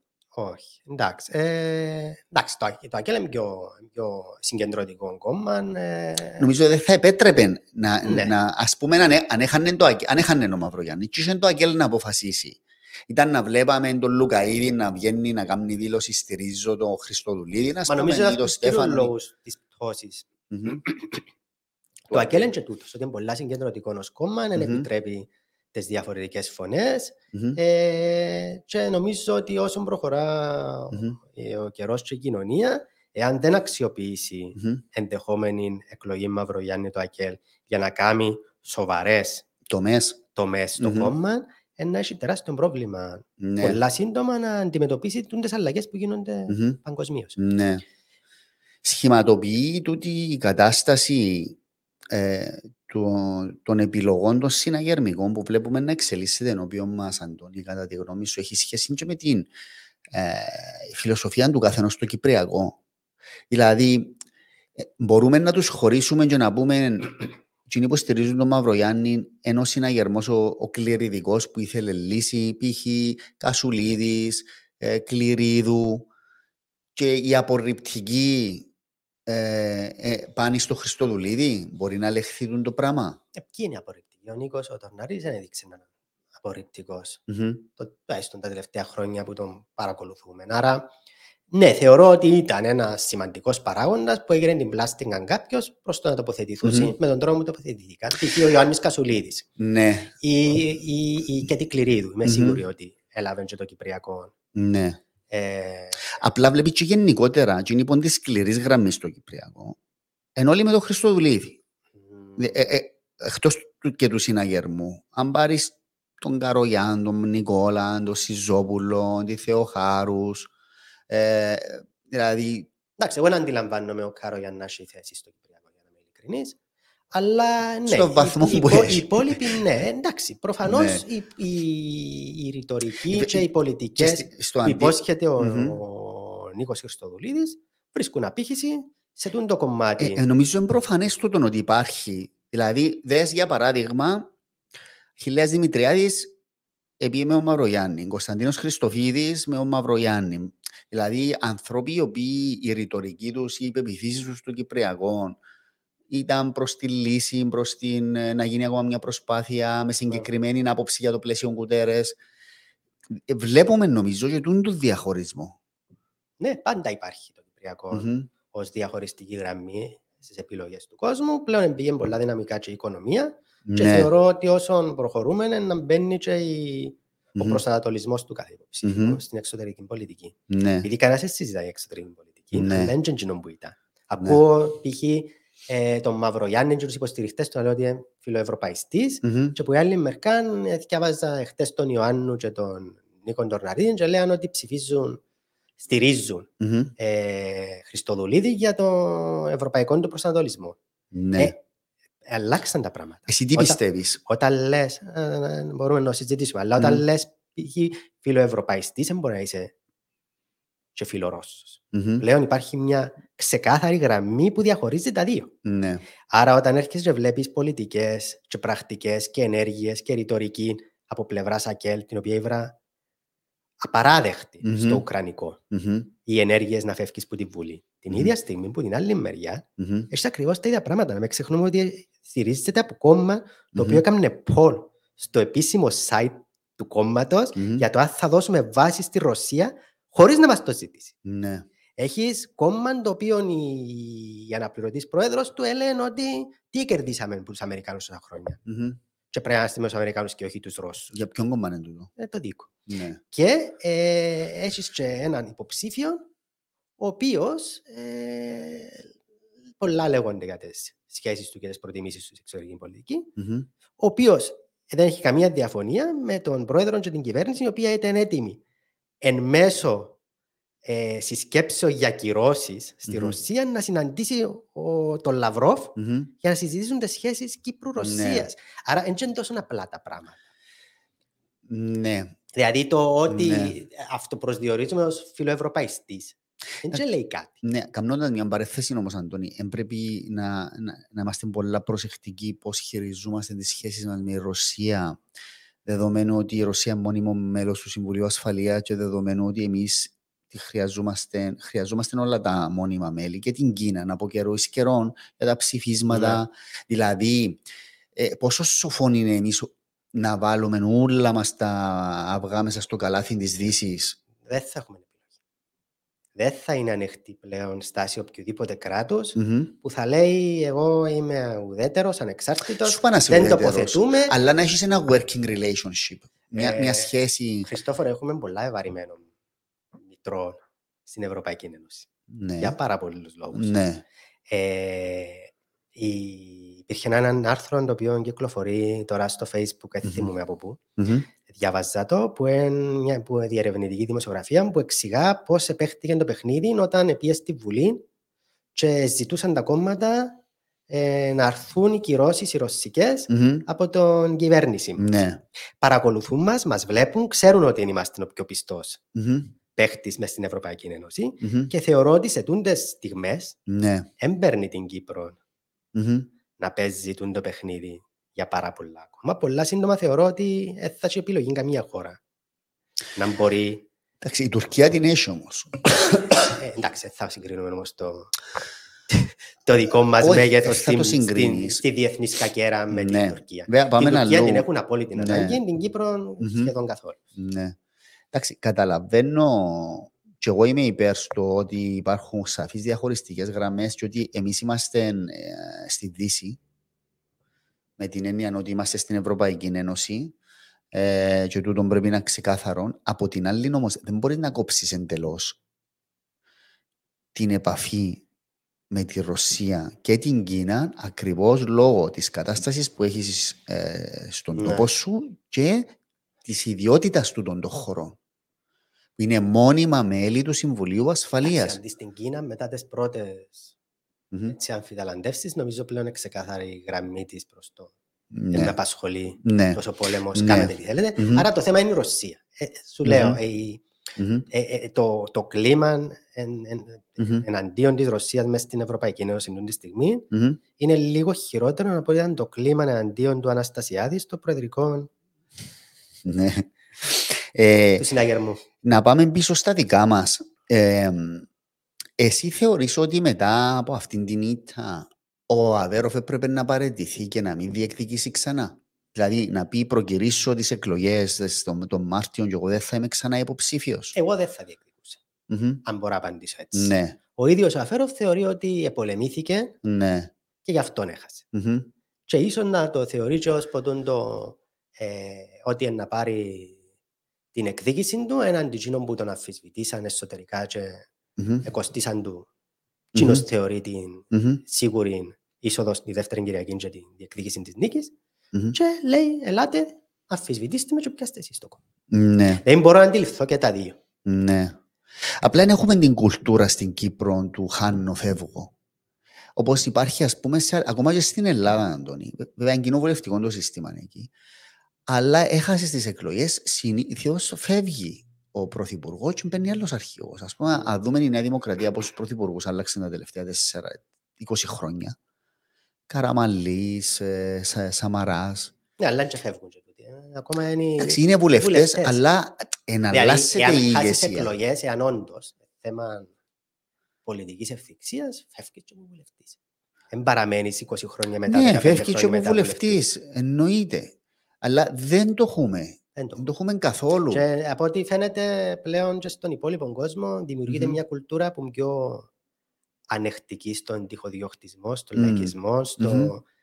απουσία πολιτικής ευθυξίας. Άρα δεν θεωρώ ότι είναι να αλλάξει στην Κύπρο ναι. Ναι. στιγμή που υπάρχει στροφή και σε πολλά πιο προηγμένες δημοκρατίες. Ναι, ό- ούτε εγώ θεωρώ ότι είναι να αλλάξει. Ε, επανερχόμενος σε ένα σημείο που ε, είχα σημειωμένο, ε, ο Αβέροφ είναι πολιτικών, είναι ευφυής κλπ. Όμως, μήπως τα υπολόγισε λάθος τα πράγματα; Ή, ή οδηγούμενος από υπερβολική φιλοδοξία επέμενε να είναι ο ίδιος υποψήφιος; Και να σου θυμίσω ότι έκαμε ο Αναστασιάδης στο 8 Ναι. όταν είδε ότι δεν τον έτραβαν, έκαμε πίσω και άφησε τον Κασουλίδη. Που ήταν μια πετυχημένη ε, κίνηση, διότι ε, πήγαινε τα σχετικά καλά ο Κασουλίδης. Θεωρούσα ότι δεν έβγαινε ούτε Ναι. ο Κασουλίδης, ίσως και γι' αυτόν το έκαμε. Δηλαδή, ε, Ναι, ε, ε, θεωρώ ότι ο Αναστασιάδης, γνωρίζοντας πολύ περισσότερα μάλιστα τώρα, ότι θα εδέχεται να εύκαλε τον Κασουλίδη, ναι, τον οποίο θα μπορούσε να έχει για πρόεδρο 10 χρόνια και ο ίδιος να Ναι. αποποιηθεί οποιασδήποτε ευκαιρία στο Ναι, μέλλον να ναι, είναι πρόεδρο. Εγώ θεωρώ ότι ήταν τέτοιο το κλίμα ναι, τότε, μμμ, ήταν τέτοιες οι δυναμικές ναι, με τον Τάσο Παπαδοπούλο που θεωρούσαν ότι κατεβαίνα για να πάει για μια αξιοπρεπή νύχτα. ναι, Έτσι κάπου για μένα έκαμε την μεγάλη έκπληξη τότε Μμμ. στη θέση του σήμερα ο Μαυρογιάννης, ο Ναι. Ιωάννης Κασουλίδης και βρέθηκε πρώτος στο δεύτερη ναι, με ο ιδιαίτερα ψηλό ποσοστό. Έτσι, ήταν Μμμ. κοντά στο 30 θυμούμαι καλά. μμμ, μμμ. Τώρα, ε, οπότε η, η επόμενη μέρα στο συναγερμό, Αντώνη, έχουμε δύο ε, σενάρια. Ή θα εκλεγεί ο Χριστοδουλίδης ή θα εκλεγεί ο Μαυρογιάννης. Υπάρχει μια, ένα σενάριο που λέει ότι ο, ευνοείται ο συναγερμός αν εκλεγεί ο Μαυρογιάννης, διότι δεν θα υπάρξει σχίσμα. Ναι. Ενώ αν εκλεγεί ο Χριστοδουλίδης, επειδή είναι να δώσει θέση σε να ε, ε, εμπλακεί περισσότερο, τό- θα- τότε θα- θα υπάρξει σχίσμα. Έγραψε κάτι και σήμερα, νομίζω, ο Διονύσης, ο Διονύσιος στον πολίτη. ναι. Εσύ συμμερίζεσαι τούτη την, ε, ε, τη σεναριολογία ότι μπορεί να, να γίνει τούτο το πράγμα ή πιστεύεις η εκλογή Προέδρου ε, θα επηρεάσει; Εσωστρέφεια να υπάρξει σίγουρα. Ναι. Και απώλειες. Ε, αν, αν μπορεί να είναι παροδικές ή μπορεί Μμμ. να, Μμμ. να είναι πιο μόνιμες, πάλι να υπάρξουν. Δηλαδή, εάν βγει ο, μετά από την απόφαση του καταβούληση, εάν βγει ο Μαυρογιάννης, εκείνοι που θεωρούν ότι δεν θα πρέπει να είναι το Άγγελ στην εξουσία, θα χρεώσουν σε τούτη την απόφαση και άρα στο κόμμα Μμμ. την εκλογή Μαυρογιάννη. Μμμ. Την ίδια στιγμή, εάν εκλεγεί ο Νίκος Χριστοδουλίδης, θα είναι το ίδιο που την ανάποδη. Δηλαδή, Ναι. δεν θα συγχωρέσουν κάποιοι το γεγονός ότι το κόμμα έφκαλε έναν αποστάτη. Ναι. Να σου πω, θα παίξει ρόλο και το Υπουργικό Συμβούλιο. Δηλαδή, ε, εάν εκλεγεί ο Μαυρογιάννης και κάνει έναν τεχνοκρατικό Υπουργικό Συμβούλιο στυλ Βασιλείου, Ναι. το οποίο ήταν, δεν ήταν κομματικό, δεν είχε κομματικά βαρύδια, ήταν, είχε αποχρώσεις, αλλά ήταν τεχνοκρατικό. Ε, τότε ο συναγερμός δεν νομίζω να δημιουργήσει πρόβλημα. Και αντίστοιχα, αν κάνει και ο Χριστοδουλίδης το ίδιο, ε, θα είναι πιο ανώδυνο. Αν ο Χριστοδουλίδης όμως κάνει έναν πιο κομματικό υπουργικό συμβουλίο και βάλει και στελέχη που είναι έστω στις παρυφές του συναγερμού, τότε θα δημιουργήσει μεγαλύτερο πρόβλημα στο κόμμα. Ναι. Ε, το είναι το ένα κομμάτι. Δηλαδή το Μμμ. γεγονός ότι όποια απόφαση, όποιος την εκλεγεί, η Μμμ. απόφαση κατά βούληση είναι να την έβρει μπροστά του ο συνεγερμό Ναι. και με κάποιον τρόπο κάποιες απώλειες προσωρινές ή μη θα Μμμ. τις έχει. Θα τις έχει. Το άλλο είναι το που λες εσύ, δηλαδή το να μπει σε μια διαδικασία ο Νίκος Χριστοδουλίδης και να προσπαθήσει χρησιμοποιώντας μηχανισμούς Μμμ. που να έχει πάρα πολλούς πλέον, να αλώσει το κόμμα. Εάν είναι μέσα στις φιλοδοξίες του Νίκου Χριστοδουλίδη, προφανώς μπορεί να το κάνει, έκαμε το προεκλογικά. Μμμ. Ε, το ίδιο και θεωρώ ότι απειλή μπορεί να είναι και το δίκο Μμμ. για Ποια τον είναι η- συναγερμό. Α, Ε, θα είναι εξουσία ενώ ο συναγερμός θα είναι αντιπολίτευση. ναι. Άρα πάλι μπορεί να αξιοποιήσει τους μηχανισμούς Μμμ. για να πιέσει το κομμάτι το οποίο ήταν στο δίκο και έφυγε πιέν Μμμ. στο Μμμ. συναγερμό. Μμμ. Είναι πράγματα που να πρέπει να δούμε. Αλλά ναι, ναι, εν- είναι, είναι ιδιαίτερα ε, επώδυνο για μεγάλη μερίδα του, του συναγερμού και η Μμμ. ιδέα του ότι με δική μου επιλογή την καταβούληση μπορεί να βγάλω έναν κόμμα Μμμ. στην εξουσία το οποίο Μμμ. μέχρι εχθές λαλούσες μου ότι είναι η καταστροφή της χώρας. Ε, ε, σκεφτούμουν εψές ε, συζητώντας ε, ότι εάν εκλεγεί ο Χριστοδουλίδης εν δυνάμει θα έχει απέναντι του στη Βουλή το ΑΚΕΛ και το συναγερμό ως αντιπολίτευση. Ναι. Άρα την πλειοψηφία της Βουλής.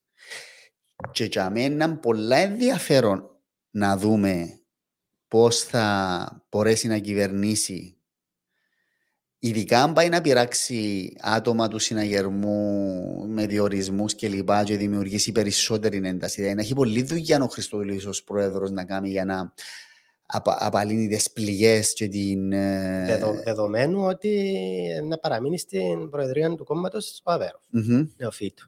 Ε, Επειδή βα- μπορώ να φανταστώ Βάλουμε το στο τραπέζι εμείς ότι με μπορεί να Ιωνάν, μείνουμε. Νίκον, ε, εξαρτάται ποιο, ποιος να το αμφισβητήσει και Ναι. ποιος να κερδίσει. Μμ. Με Ιωνάν, ε, ε, Νουρίν, Δημήτρη Δημητρίου. Ακόμα Μμμ. και χάρη, εγώ θεωρώ ότι ο Σεγερμός Ότι δεν θα να έχει τα πρόβλημα βρουν. να συνεργαστεί. Ναι. Δηλαδή τα προσωπικά, Μμμ. προσωπικές διαφορές Μμμ. Εν, εν τούτες που τούν τη στιγμή καθιστούν φοβερά Μμμ. δύσκολη τη συνεργασία Μμμ. του Αβέροφ Νεοφύτου με τον Νίκο Χριστοδουλίδη. Να σου πω, μπορούμε να πούμε ότι τώρα το γήπεδο μέσα στο συναγερμό είναι α, στη μια ομάδα ο Αβέρος και στην άλλη ο πρόεδρος Αναστασιάδης. 100%. Άρα τούτη είναι η εκτίμηση σου. Ναι.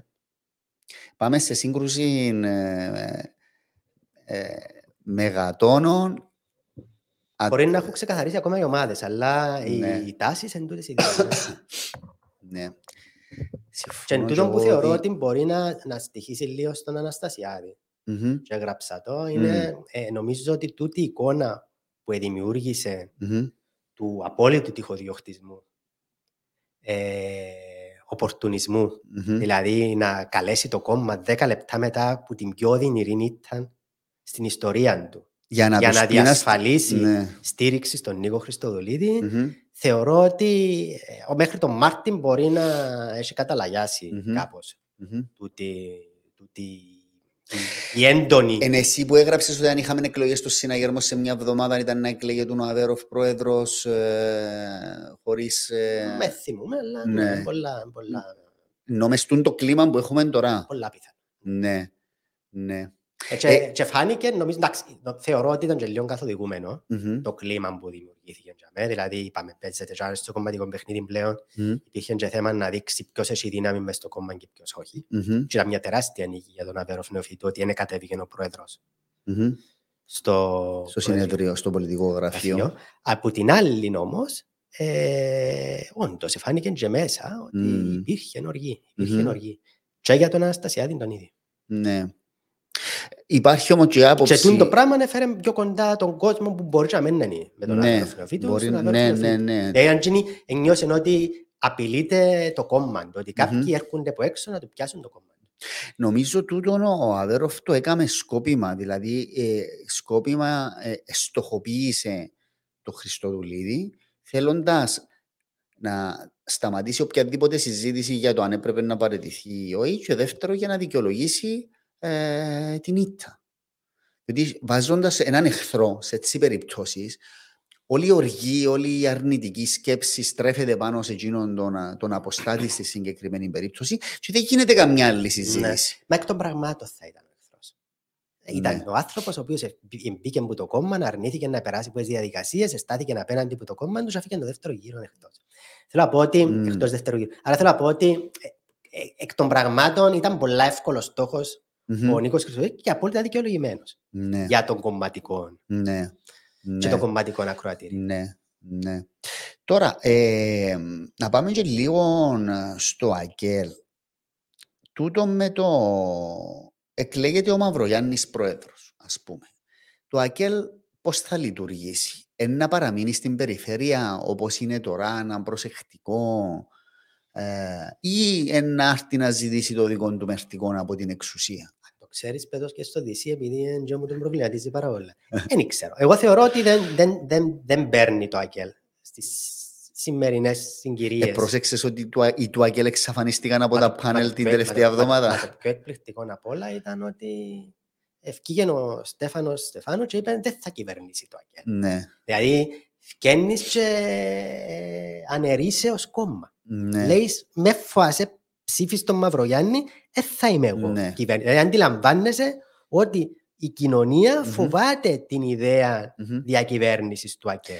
Γι' αυτό λέω ότι που τούντες Ε, συνθήκες, όχι η κοινωνία, οι ψήφοι τώρα που, που προσπαθούν να πείσουν τους συναγερμικούς Ε, να πέραν του ψηφίσουν. 30%. Ναι, ναι, αφού οι άλλοι Ναι. έκαναν άλλες επιλογές. Ναι, Άρα είναι εκείνος ναι. που θέλεις. ναι. Άρα βασικά ε, θεωρώ ότι δεν το παίρνει και το ξέρει το ΑΚΕΛ Μμμ. να μπει σε διαδικασίες, να διεκδικήσει ενεργή συμμετοχή στην επόμενη κυβέρνηση. Και εγώ όντως εμπιστεύομαι Μμμ. όταν τον Μαυρογιάννη όταν λέει ότι θα είναι ανθρώποι που δεν θα προέρχονται από το... Ναι, θα είναι μου το είπε κομματική και εμένα τα με πραγματικά. ότι δεν θα είναι κομματικά Και στελέχη. ότι θα είναι, αν, αν κάτι δείχνει ο διορισμός του Χαράλαμπου, Μμμ.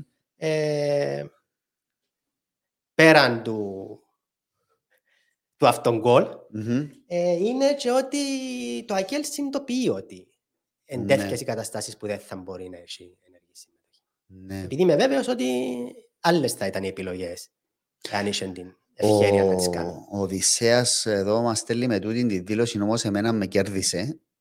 Νο- νομίζω αναφέρεται στη δήλωση του, του Στέφανου Στεφάνου που είπες μόλις τώρα ότι Μα ναι, μα, ε, ήταν, ήταν, μια, ήταν μια δήλωση η οποία έγινε με προφανείς στόχους. ναι, ναι.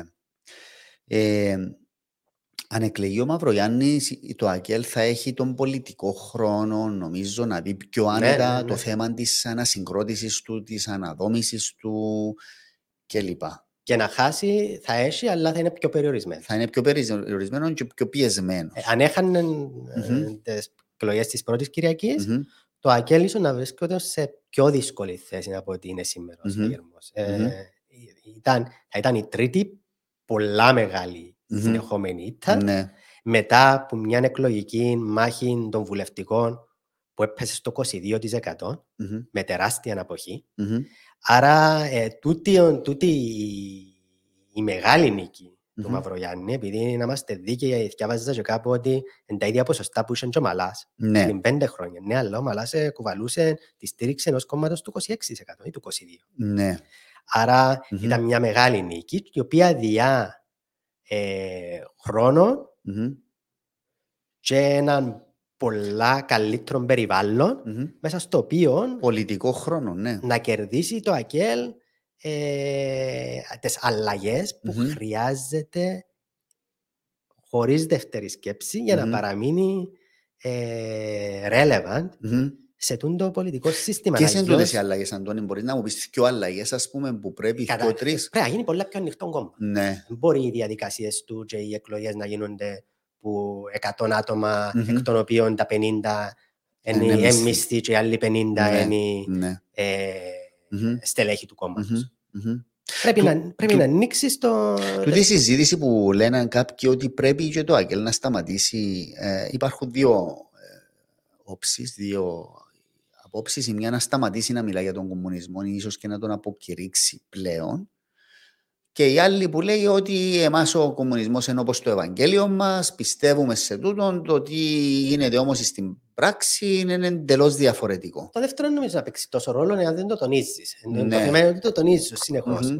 Ε, και με, με ξεχνάω ότι υπάρχουν στελέχη του τη στιγμή νέα μες στο ΑΚΕΛ, το οποίο είναι και πολύ πιο προοδευτικά στον τρόπο σκέψης Μμμ. τους. Ε, πολύ μάλλον και το αντίθετο. Άρα, ε, μια πρόκληση και τούτη, επειδή Ναι. και το ΑΚΕΛ έχει διάφορες συνιστώσεις. Έχει Ναι. κόσμο που προσπαθεί να κινηθεί προς το κέντρο, Μμμ. να γίνει πιο φιλοευρωπαϊκό, να γίνει πιο προοδευτικό. Μμμ. Και υπάρχει και ένα άλλο κομμάτι το οποίο Μμμ. θέλει να πάει πίσω στις ρίζες του.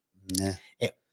Πρέπει να αντιληφθείς όμως ότι όσο πιο αριστερά τραβάς, τόσο Μμμ. μειώνεις και το δεξαμενή Μμμ. υποστήριξη που μπορεί να αντλήσεις. Ε, Αντωνή, κατά την πολιτική σου εκτίμηση υπάρχει χώρος για τη δημιουργία ενός α, κέντρου αριστερού κόμματος στην Κύπρο; Υπάρχει δηλαδή πολιτικός χώρος Ενδεχομένως τούτη η συζήτηση να ήταν πιο relevant αν το ΑΚΕΛ, αν ο Μαυρογιάννης έχανε Ναι. και δεν επερνούσε στη δεύτερη Κυριακή, διότι η κράτασμη να ήταν μεγαλύτερη. Ε, Όμως, δεδομένου ότι το ποσοστό το οποίο πήρε ο, ο Μαυρογιάννης, δεν ξέρω πόσον, πόσους δικούς του ψήφους ε, ε, κατάφερε Ναι. να μαζέψει στο τέλος και πόσοι πραγματικοί αγγελικοί εψηφίσαν. Ε, είναι μια συζήτηση που γίνεται. Μήπως πρέπει να δημιουργηθεί ένας νέος φορέας για να Εάν πρέπει, εκφράσει... αν μπορεί να γίνει. Εάν πρέπει, αν με ρωτάς, βεβαίως πρέπει να γίνει. Αλλά εγώ Ναι. θεωρώ πολύ πιο ρεαλιστικό ως σενάριο Ναι. το ΑΚΕΛ να, να αλλάξει κάποιες διαδικασίες, να Μμμ. γίνει πιο μοντέρνος ως κόμμα. Μπορεί να γίνει ένας ΣΥΡΙΖΑ, να ας πούμε, παραμείνει. το ΑΚΕΛ. Ναι, και το πιο πιθανό απ' όλα είναι ότι όταν να γίνει το πράγμα, Μμμ. ένα κομμάτι της πιο ακραίας αριστεράς, Μμμ. βρίσκω πολύ πιο πιθανό, τζίνο να, Ναι. να φύγει και να δημιουργηθεί ένα κόμμα πιο αριστερά, Μμμ. παρά να πάει το ΑΚΕΛ αριστερά και να δημιουργηθεί ένα Μμμ. κόμμα το οποίο να έρθει να καλύψει Ναι. το κενό. Βέβαια, Εντάξει, περιμένουμε αριστερά να δούμε και και ο Αχιλέας τι είναι να κάνει που είπε να έρθει για να Εντάξει, μείνει ήταν- εδώ. Ήταν, ήταν, ε, ήταν τρεις οι Ναι. νικητές των εκλογών και τρεις οι τεράστιοι χαμένοι. Και ήταν οι χαμένοι Ε, οι νικητές ήταν ο Μαυρογιάννης, το ΕΛΑΜ και ο Χριστοδουλίδης.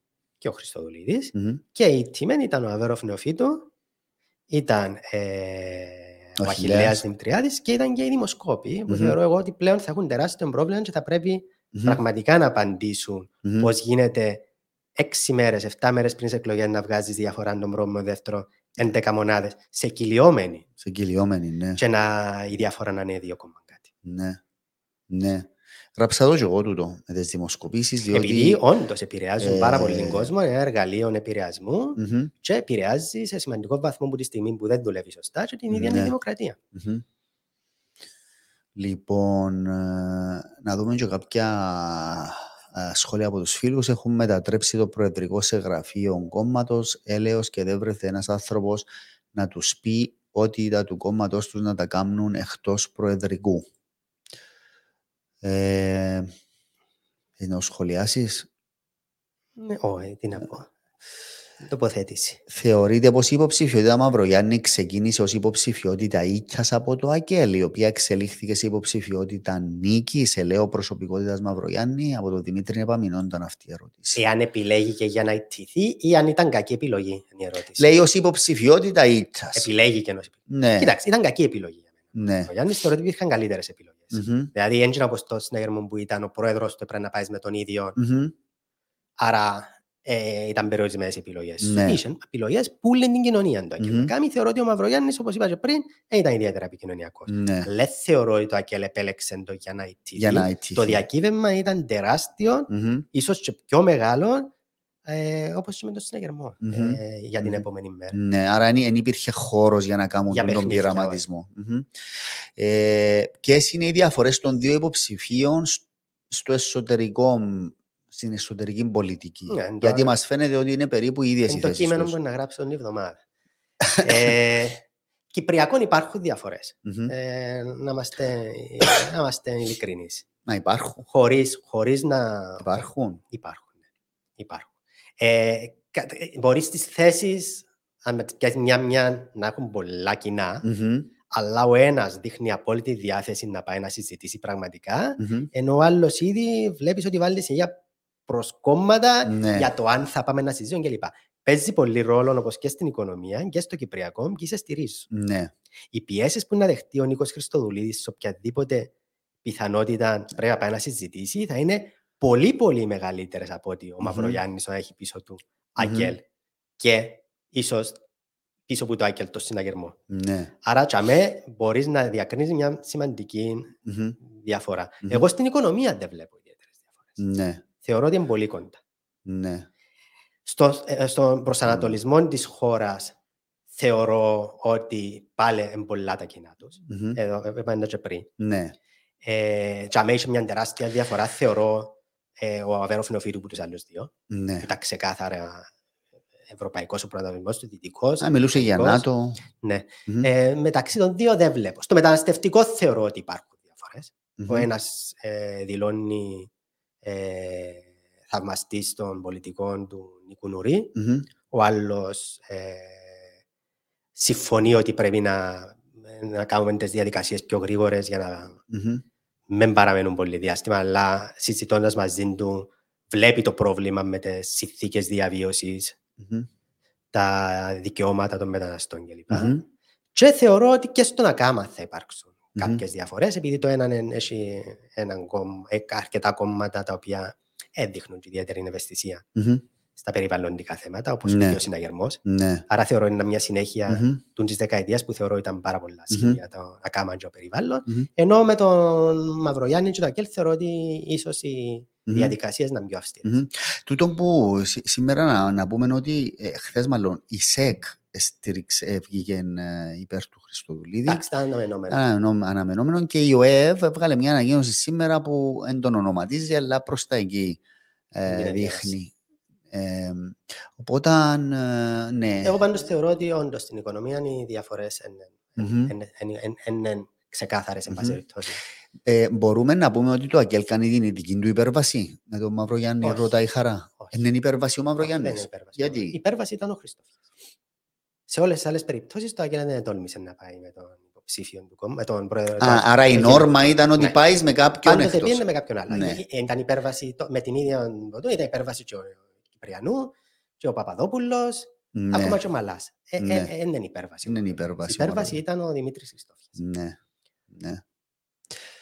Ε, Θα με ρωτήσεις να κάνουμε πρόβλεψη για η δεύτερη Να Κυριακή. σε ρωτήσω, έχω το σημειωμένο, απλά ε, ε, σου μεταφέρω ερωτήματα των φίλων εδώ που τα έστειλαν. Υπάρχει περίπτωση να υπήρξε πρημοδότηση, ρωτάω ο Ε, Δημήτρης. Κοίταξα τους αριθμούς, φαίνεται κυρίως προ- που είπα ένα μεγάλο ποσοστό, το οποίο δεν φαίνεται στις, στις δημοσκοπήσεις να κινήθηκε προς Ναι, Ανδρέα η- κάνει μου- Μαυρογιάννη. α, κάνω εντύπωση η, δι- η δίπα εμένα. Ναι. Το πώς εκκινήθηκαν οι πραγματικοί ψήφοι. Έχουν και ιστορικό, Τι ιστορικό. έτσι, στις προηγούμενες εκλογές. Ναι. Ε, Πώς, πώς όμως γίνεται τούτη η ε, μικρό πρημοδότηση, ρε κόμμα, ε, Αντώνη, μικρό πώς γίνεται με κόμμα. τα τηλέφωνα, έχουν group στο Viber και λαλούν ε, τους. μικρό, στα μικρά κόμματα είναι πιο γίνεται. εύκολο ε, Ναι. τούτη η οργάνωση, δηλαδή να, να πεις εγώ και οι οικογένειες μου 20-30 να ψηφίσουμε Μμμ. Μαλά για να μην πάει ο Νικόλας Παπαδόπουλος δεύτερο γύρο ή τώρα για να μην πάει ο Αβέροφ παρόν που για να μην, εγώ δεν θεωρώ ότι ήταν πιο μεγάλη απειλή ο Αβέροφ από ότι ο Μαυρογιάννης για τον Νίκο Χριστό. Εγώ θεωρώ ότι ο Μαυρογιάννης είναι μεγαλύτερη απειλή επειδή υπάρχει και ούτε οργή του συναγερμικού που είναι να μοιράσει το κόμμα. Νομίζω στο στρατόπεδο Χριστοτουλίδη υποτιμήσαν τούτη την αντίδραση ε, των συναγερμικών. Ε, αν, Ε, νομίζαν ότι ήταν πιο διαχειρίσιμη. αν τούτη είναι η πολιτική αντίληψη που έχουν, τότε να βρουν πολλά εμπόδια στην Ναι. κυβέρνηση τους. Εσύ, δηλαδή, εσύ το είχες προβλέψει, περίμενε ότι θα ήταν τόσο θυελώδης; Ναι, για δύο λόγους. Επέζεται το πολιτικό μέλλον του αρχηγού Αβέρ. του κόμματος και παίζεται και το ενδεχόμενο διάσπασης του ίδιου του κόμματος, που το, ε, ήταν κάτι το οποίο έλεγαν προεκλογικά, ε, διαχειρίστηκε το, ο, ο, Νι- ο Νίκος Χριστοδουλίδης, Μμμ. αλλά για να, για να είμαστε δίκαιοι, εν άλλον θεωρητικά να το συζητάς και άλλον να βλέπεις το πρακτικό κομμάτι το αποτέλεσμα μπροστά σου. Εγώ, Αντώνη, να σου πω την αλήθεια, πίστευα ότι ο Νίκαρος ήταν να έλεγχε το η κατάσταση. Ναι. Δηλαδή, επίστευα ότι ε, ήταν καλύτερα για τον Χριστοδουλίδη να περάσει ο Αβέροφ, ότι ο Νίκαρος θα κάνει την παρέμβαση όπως την προανήγγειλε και όπως την Μμμ. έκαμε και δεν το υπολογίζα ότι Εν θα, έλα- ε, εν θα έλα- του έφτιανε Εν έτσι. έλαβε υπόψη το ότι το κόμμα ε, είχε το Αβέροφ για 10 χρόνια, όχι ο ίδιος. Ο ίδιος στο πρέτικο. Μμμ, μμμ. Ε, λοιπόν, εδώ ο Μιχάλης Χαραλάμπους μας ρωτά το εξής. Δεν αντιλαμβάνομαι την επιχειρηματολογία υπέρ του Μαυρογιάννη ή Ακέλ για το Κυπριακό σε σχέση με αυτήν του Χριστοδουλίδη ότι αυτοί νοιάζονται περισσότερο ε, για λύση. Αν δεν κάνω λάθος, ήταν η αριστερά που στις κρίσιμες στιγμές της πιθανής λύσης μιλάει για το Έχει δίκιο. Έχει δίκιο, Αμερικανό-Βρετανικό, εντάξει. για το Ε, Ανάν κλπ. ε, ε, ε, ε, Ιστορικά το ΑΚΕΛ δεν υπήρξε ακόλουθο. Μμμ, Η πραγματικότητα τούτη είναι. Και εγώ δύο κύριο παράδειγμα ήταν το, ήταν το σχέδιο που ήταν μπροστά μας το 2004. μμμ, Και δεν συζητώ αν ήταν σωστή ή λάθος η απόρριψη, συζητώ τους λόγους της απόρριψης, Μμμ. οι οποίοι δεν δικαιολογούσαν απόρριψη. Οι λόγοι ήταν η παραμονή στην Να εξουσία; ψημεντώσουμε το, το ναι λέγοντας όχι. Μμμ. Ε, ε, ε, αν, αν θυμάσαι, την προηγούμενο βράδυ ο Δημήτρης Χριστόφιας έκανε μια ομιλία η οποία φωτογράφησε την αποδοχή του σχέδιου. Ναι.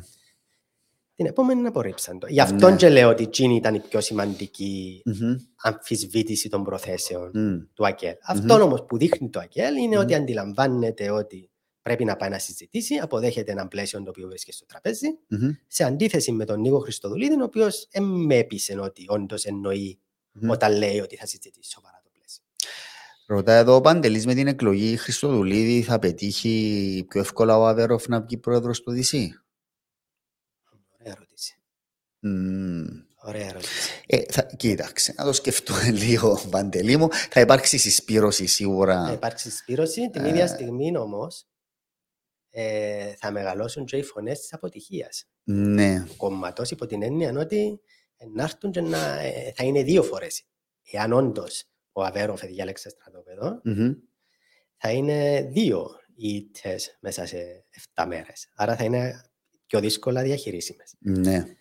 Ε, είναι ενδιαφέρον. Είναι Ε, ενδιαφέρον. εν- εν- εν είμαι- Δεν είμαι βέβαιος ότι Μμμ. υπάρχει εύκολη απάντηση σε τούτο.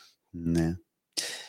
Και ρωτά και ένας φίλος εδώ για ο φίλος μας τον Μπρούντζο. Η άποψή σας για τον Μπρούντζο ως Υπουργό Οικονομικών είναι σωστό να διορίζεται Υπουργός Οικονομικών κάποιος ο οποίος δεν είναι οικονομολόγος; Ε, ε, και εντάξει, ούτε ο Χάρης είναι οικονομολόγος. Ναι. από ό,τι ξέρω. Δεν Μμμ. έχει πτυχίων οικονομικών. Ε, Μα είπα σήμερα ότι ο Μπαμπορίδη που ήταν δικηγόρος και πήγαινε Υπουργός δεν πήγαινε υπουργός. Υγείας Εντάξει, για την η- Λακάρτ η- ότι εντάξει, ήταν ε, η- Η δικηγόρος. αλήθεια είναι, εντάξει, και ο Χατζηπαντέλας τώρα είναι accountant να μην κάνω λάθος. Ναι. Αλλά θέλω να πω ότι ε, το Υπουργείο Οικονομικών Μμμ. χαράσει οικονομική στρατηγική. Μμμ. Διαφορετικό. Ναι, Είναι Υπουργείο Υγείας, είναι Υπουργείο ναι. ε, Παιδείας. Μμμ. Χαράσει στρατηγική είναι ίσως τον πιο σημαντικό τομέα μιας χώρας. Ναι. Θα ήταν προτιμότερο, όχι επειδή ο, Χαρα, ο Χαραλάμπος δεν έχει τις ικανότητες Μμμ. να ανταποκριθεί, αλλά ως εικόνα Μμμ. ε, ένας οικονομολόγος, Ναι. για μένα. Κυρίως που τη στιγμή που ε, συζητήτουν και εχτίσασαν και πήραν τις... Εβαλάν τον πύχη κάπου Πάρα πολλά αλλού. ψηλά. Ναι. Ε, εγώ Κα- θεωρώ... ε, Εβαλάν τον πύχη ψηλά να πούμε ως προς τα προσόντα ή τις ιδιότητες εκείνου Ναι. του προσώπου που Ναι. θα μας έλεγαν. Όχι διότι ο Χαραλάμπος δεν ότι θα μπορούσε ήταν να φτάσει ενημερωμένος τον στην πύχη. Ναι. οικονομία, με πολλά μεγάλη Ναι. εμπειρία. Εγώ θεωρώ ότι, εγώ βλέπω τον Χαράλαμπο ότι θα ήταν πολύ πιο χρήσιμος και θα του τέριαζε περισσότερο έναν Υπουργείο Εξωτερικών π.χ. ή Ναι. εσωτερικών παρά το Ή το οικονομικό. ενέργειας ή εμπορίου ενέργειας, εμπορίου παρά το κλπ. οικονομικό. Ναι, στο προφίλ. του. Παρόλο που εντάξει, θεωρώ ότι προσπάθησε να διασκεδάσει τις ανησυχίες ο Μαυρογιάννη με Μμμ. την τοποθέτηση και του Κληρίδη, Του Μάριου του ο οποίος Κληρίδη. είναι εξαιρετικός οικονομολόγος, Ναι. στο προεδρικό ως Ο, ο σύμβουλος. Περσιάνης σήμερα, ο πρόεδρος του Δημοσιονομικού Συμβουλίου, Μάλιστα. είπε, ο Μιχάλης είπε ότι είναι μια εξαιρετική επιλογή ο Μπρούντζος. Δεν διαφωνώ. Ναι, Ε, πρακτικά είναι μια. ε, Εγώ λέω Ναι. ως εικόνα. ναι, Στο Ναι. τι, στο Μμμ. τι καλλιεργήθηκε το προηγούμενο Μμμ. διάστημα και, και έκαμε και εσύ Ε, τη ζημιά σου. ναι.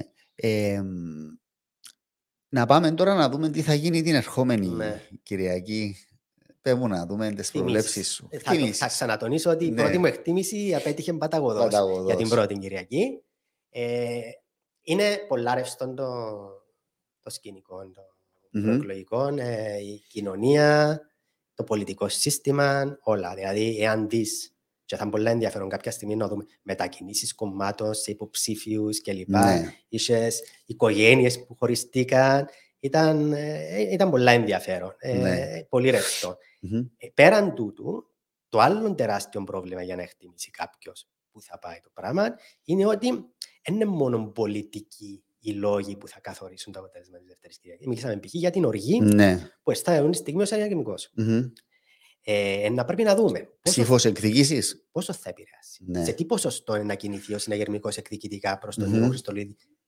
Πόσοι θα κινηθούν οι οποίοι προεκλογικά δήλωναν στι δημοσκοπήσει να κινηθούν στον Νίκο Χριστοδουλίδη μετά από τούτο το πράγμα; Μμμ. Πόσοι εθιχτήκαν από την παρέμβαση Αναστασιάδη και θεωρούν ότι πρέπει να προστατέψουν Μμμ. τον ηγέτη και το κόμμα Ναι. τους. Το είναι το- είναι ένα πράγμα που πρέπει να δούμε. Το άλλο που να πρέπει να δούμε είναι πώς θα επηρεάσουν οι δημόσιες τοποθετήσεις τελεχών. Ναι. Το άλλο που πρέπει να δούμε είναι πίσω από κλειστές πόρτες. Ποιος θα δουλέψει πόσο θα δουλέψει, Ναι. πώς θα επηρεάσει. Μμμ. Και να μην ξεχνούμε ότι που τα 26 που πήρε ο Αβέροφ, Μμμ. 18 είναι συναγερμικοί, άνθρωποι που ψήφισαν συναγερμό. Μμμ. 65% είναι συσπήρωση. Ναι. Υπάρχει ένα άλλο 8% Μμμ. που δεν ξέρουμε για ποιον λόγο κινήθηκε Υπέρ του στον Αβέροφ. Αβέροφ νεοφύτου. Αν είναι για το Κυπριακό, Μμμ. κάποιος μπορεί να υποψιαστεί και να εκτιμήσει ότι εκείνοι πιο εύκολα θα κινηθούν προς τον Αντρέα Μαυρογιάννη Μμμ. παρά στον Νίκο Χριστοδουλίδη. Αν είναι για την οικονομία, Μμμ. μπορεί να αλλάσουν τα δεδομένα. Ναι. Ή αν είναι ψήφοι που επίτηδες ψηφίσαν Αβέροφ επειδή θέλω να θε- ε, θεωρεί, θεωρεί το πιο εύκολος Δεν αντίπαλος. νομίζω. Νομίζεις; Νομίζω. Νομίζεις. ναι, Αφού η που- πρημοδότηση λέγεται Ναι. ότι πήγαινε προς τον Μαυρογιάννη και η Ναι. αλήθεια η αριθμή εντύνων που δείχνουν. Ο, Μμμ. ο, Μαυρο- ο Αβέροφ νεοφύτου σε όλα τα exit polls, Μμμ. πέραν της ΔΥΠΑ που πήρε 13% ήταν μονοψήφια τα ποσοστά που πήρε από άλλα κόμματα. Πιστεύεις ότι τα debates έπαιξαν ρόλο, Αντώνη; Και θα έχουμε και αύριο έναν debate. Μμμ, Να σου πω. Θεωρώ ότι ε, εστυχήσαν σε κάποιους η μία αξιοποίηση τους παρά ότι ε, διαδραματίσαν ρόλο στην επιλογή του κόσμου. Δηλαδή, εγώ θεωρώ ότι ο Αβέροφ Νεοφύτου, κυρίως σε κάποια από τα debates, θα μπορούσε να τα αξιοποιήσει πολύ καλύτερα και να Μμμ. τυπήσει τους αντιπάλους του Μμμ. σε κέρια σημεία. Π.χ. το τεράστιο λάθος που έκανε ο Μαυρογιάννης Μμμ. στην οικονομία. Ναι. Ε, το απίστευτο λάθος που έκανε ο Νίκος Χριστοδουλίδης με τα fake accounts.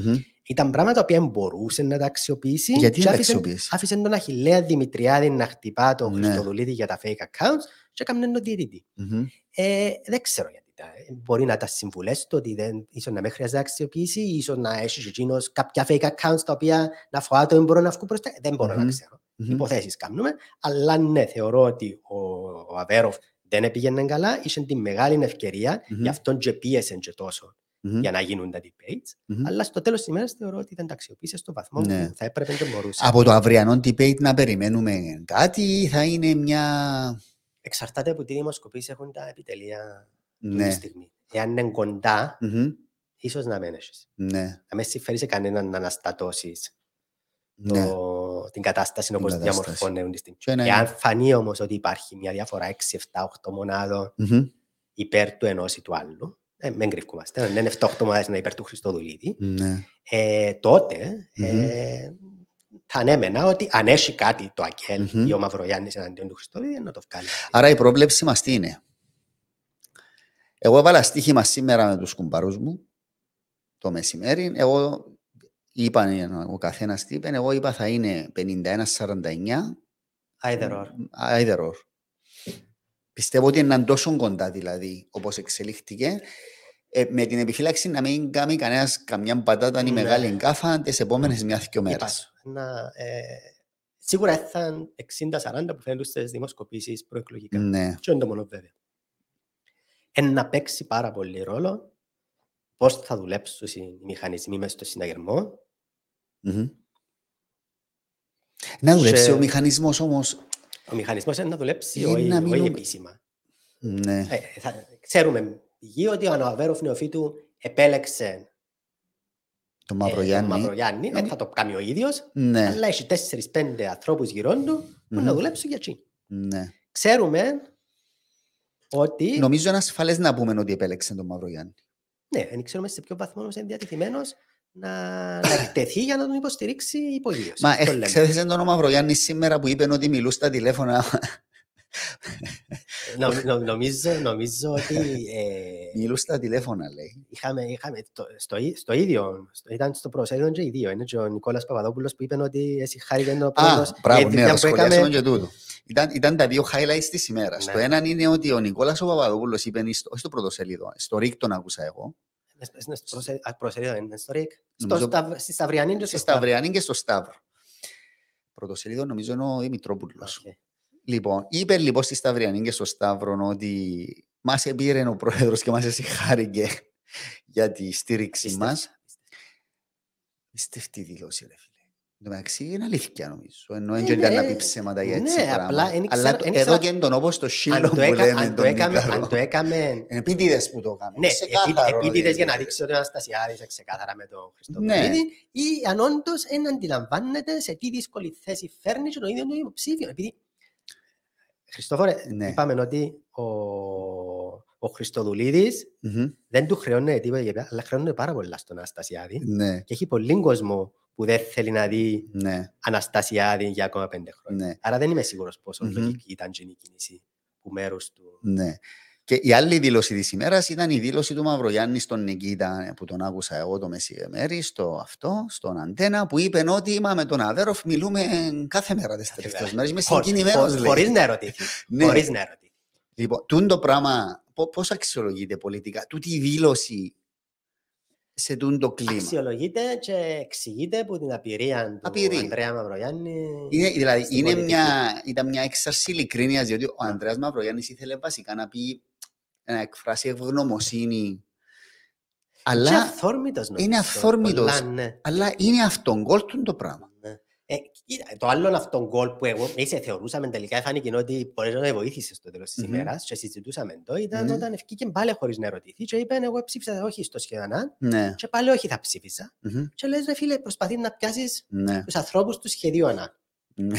το 25% το οποίο έφυγε από το ΑΚΕΛ κάποιον κομμάτι του και προσπαθεί να επαναφέρει. Ναι. Εν ερωτήθηκες. Μμμ. Δηλαδή, αν ερωτάσουν να σου πω ναι, απάντα, Ναι. ειλικρινά. Αλλά χωρίς να ερωτηθείς, να βγει να κάνει την δήλωση, Μμμ. ήταν κάποια πράγματα που δείχναν ότι ήταν κάπως άπειρος Ναι. σε τούν τα θέματα. Ναι. Ε, εν νομίζω ότι εν να παίξει το έναν ή το άλλο ρόλο στην ψήφο πλέον.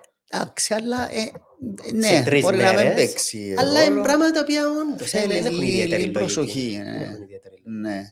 Και επίσης το, το ότι ο Μαυρογιάννης από την αρχή είναι εύκολο εκτός εξίσωση στο ΕΛΑΜ, είναι καλά που έκαμε πολιτικά. Ναι.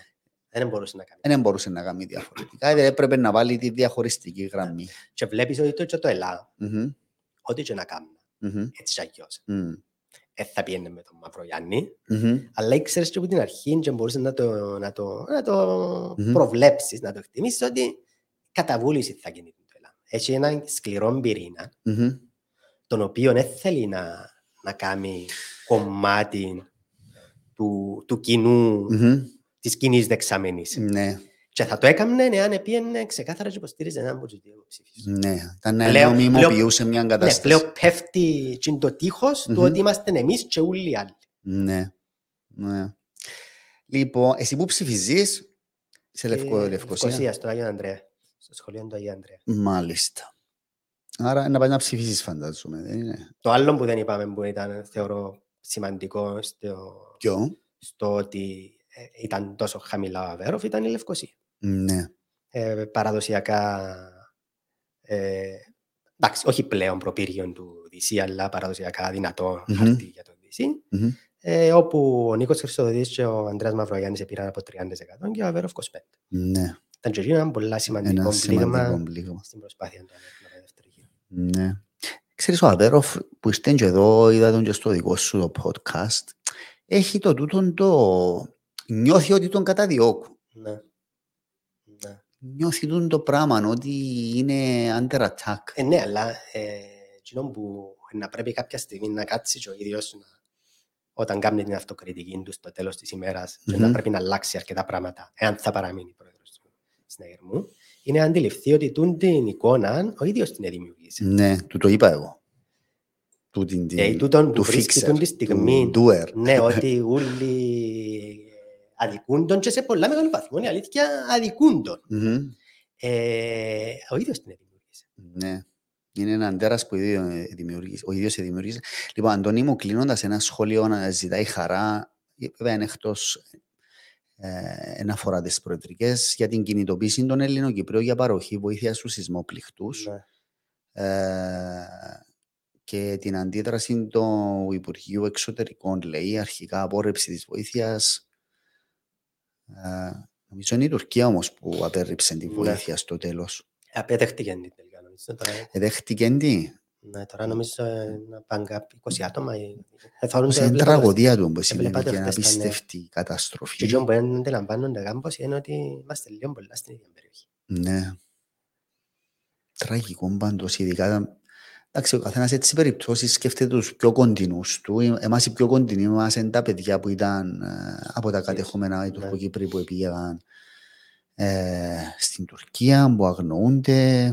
που Ε, φαίνεται Εάν όντως ότι... ισχύει τούτο που έχω την εντύπωση ότι ισχύει, ότι αποδέχτηκε η η Τουρκία την βοη- αποστολή βοήθειας που την Μμμ. Κύπρο, είναι ένα πολλά θετικό Θετικό. Ναι. βήμα. ε, ε, ότι αφήνουν στο πλάι και να περί αναγνώριση και μη αναγνώριση. Παραπάνω σε έτσι σε ανθρωπιστικά ζητήματα. θέματα. Ναι, και ε, η ζωή τούτων μπορεί να δημιουργήσει ένα προηγούμενο θέματα ανθρωπιστικά που αφορούν τις δύο κοινότητες, να μην Ναι. χρειάζονται και όλες τις διαδικασίες για να διευθετηθούν. ναι. Να μπορούν να διευθετούνται μεταξύ των δύο ηγετών με ένα Μμμ. τηλεφώνημα.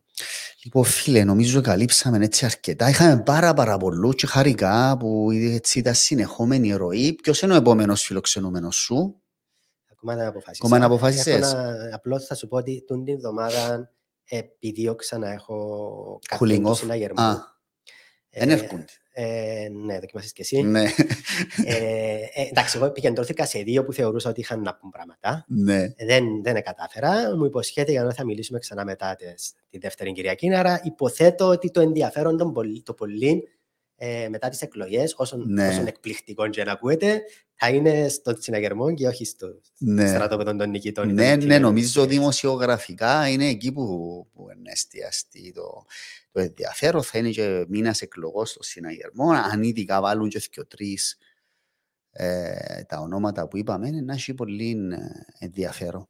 Λοιπόν, να σε ευχαριστήσω. Εγώ σε ευχαριστώ. Φέληξε. Ε, να, το Pints of Politics που το βρίσκουμε είναι στο YouTube στο YouTube, και στο Spotify. στο, στο Spotify, στο Black Lemon, στο, Μμμ. στο Facebook ε, και στη σελίδα Και του στη, Black Lemon. ναι, και στη σελίδα της Black Lemon TV.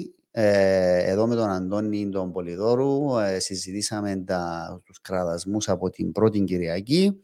Επιφυλασσόμαστε για τη δεύτερη. Να σας ευχαριστήσω όλους που μας έχετε παρακολουθήσει και θα τα πούμε ξανά την ερχόμενη εβδομάδα με τον, Δημή, με τον Σωτήρη Μπαρούτιν εδώ την ερχόμενη ε, Τετάρτη. Τον σε ευχαριστώ. Εγώ ευχαριστώ. Καλό βράδυ σε όλους. Γεια σας.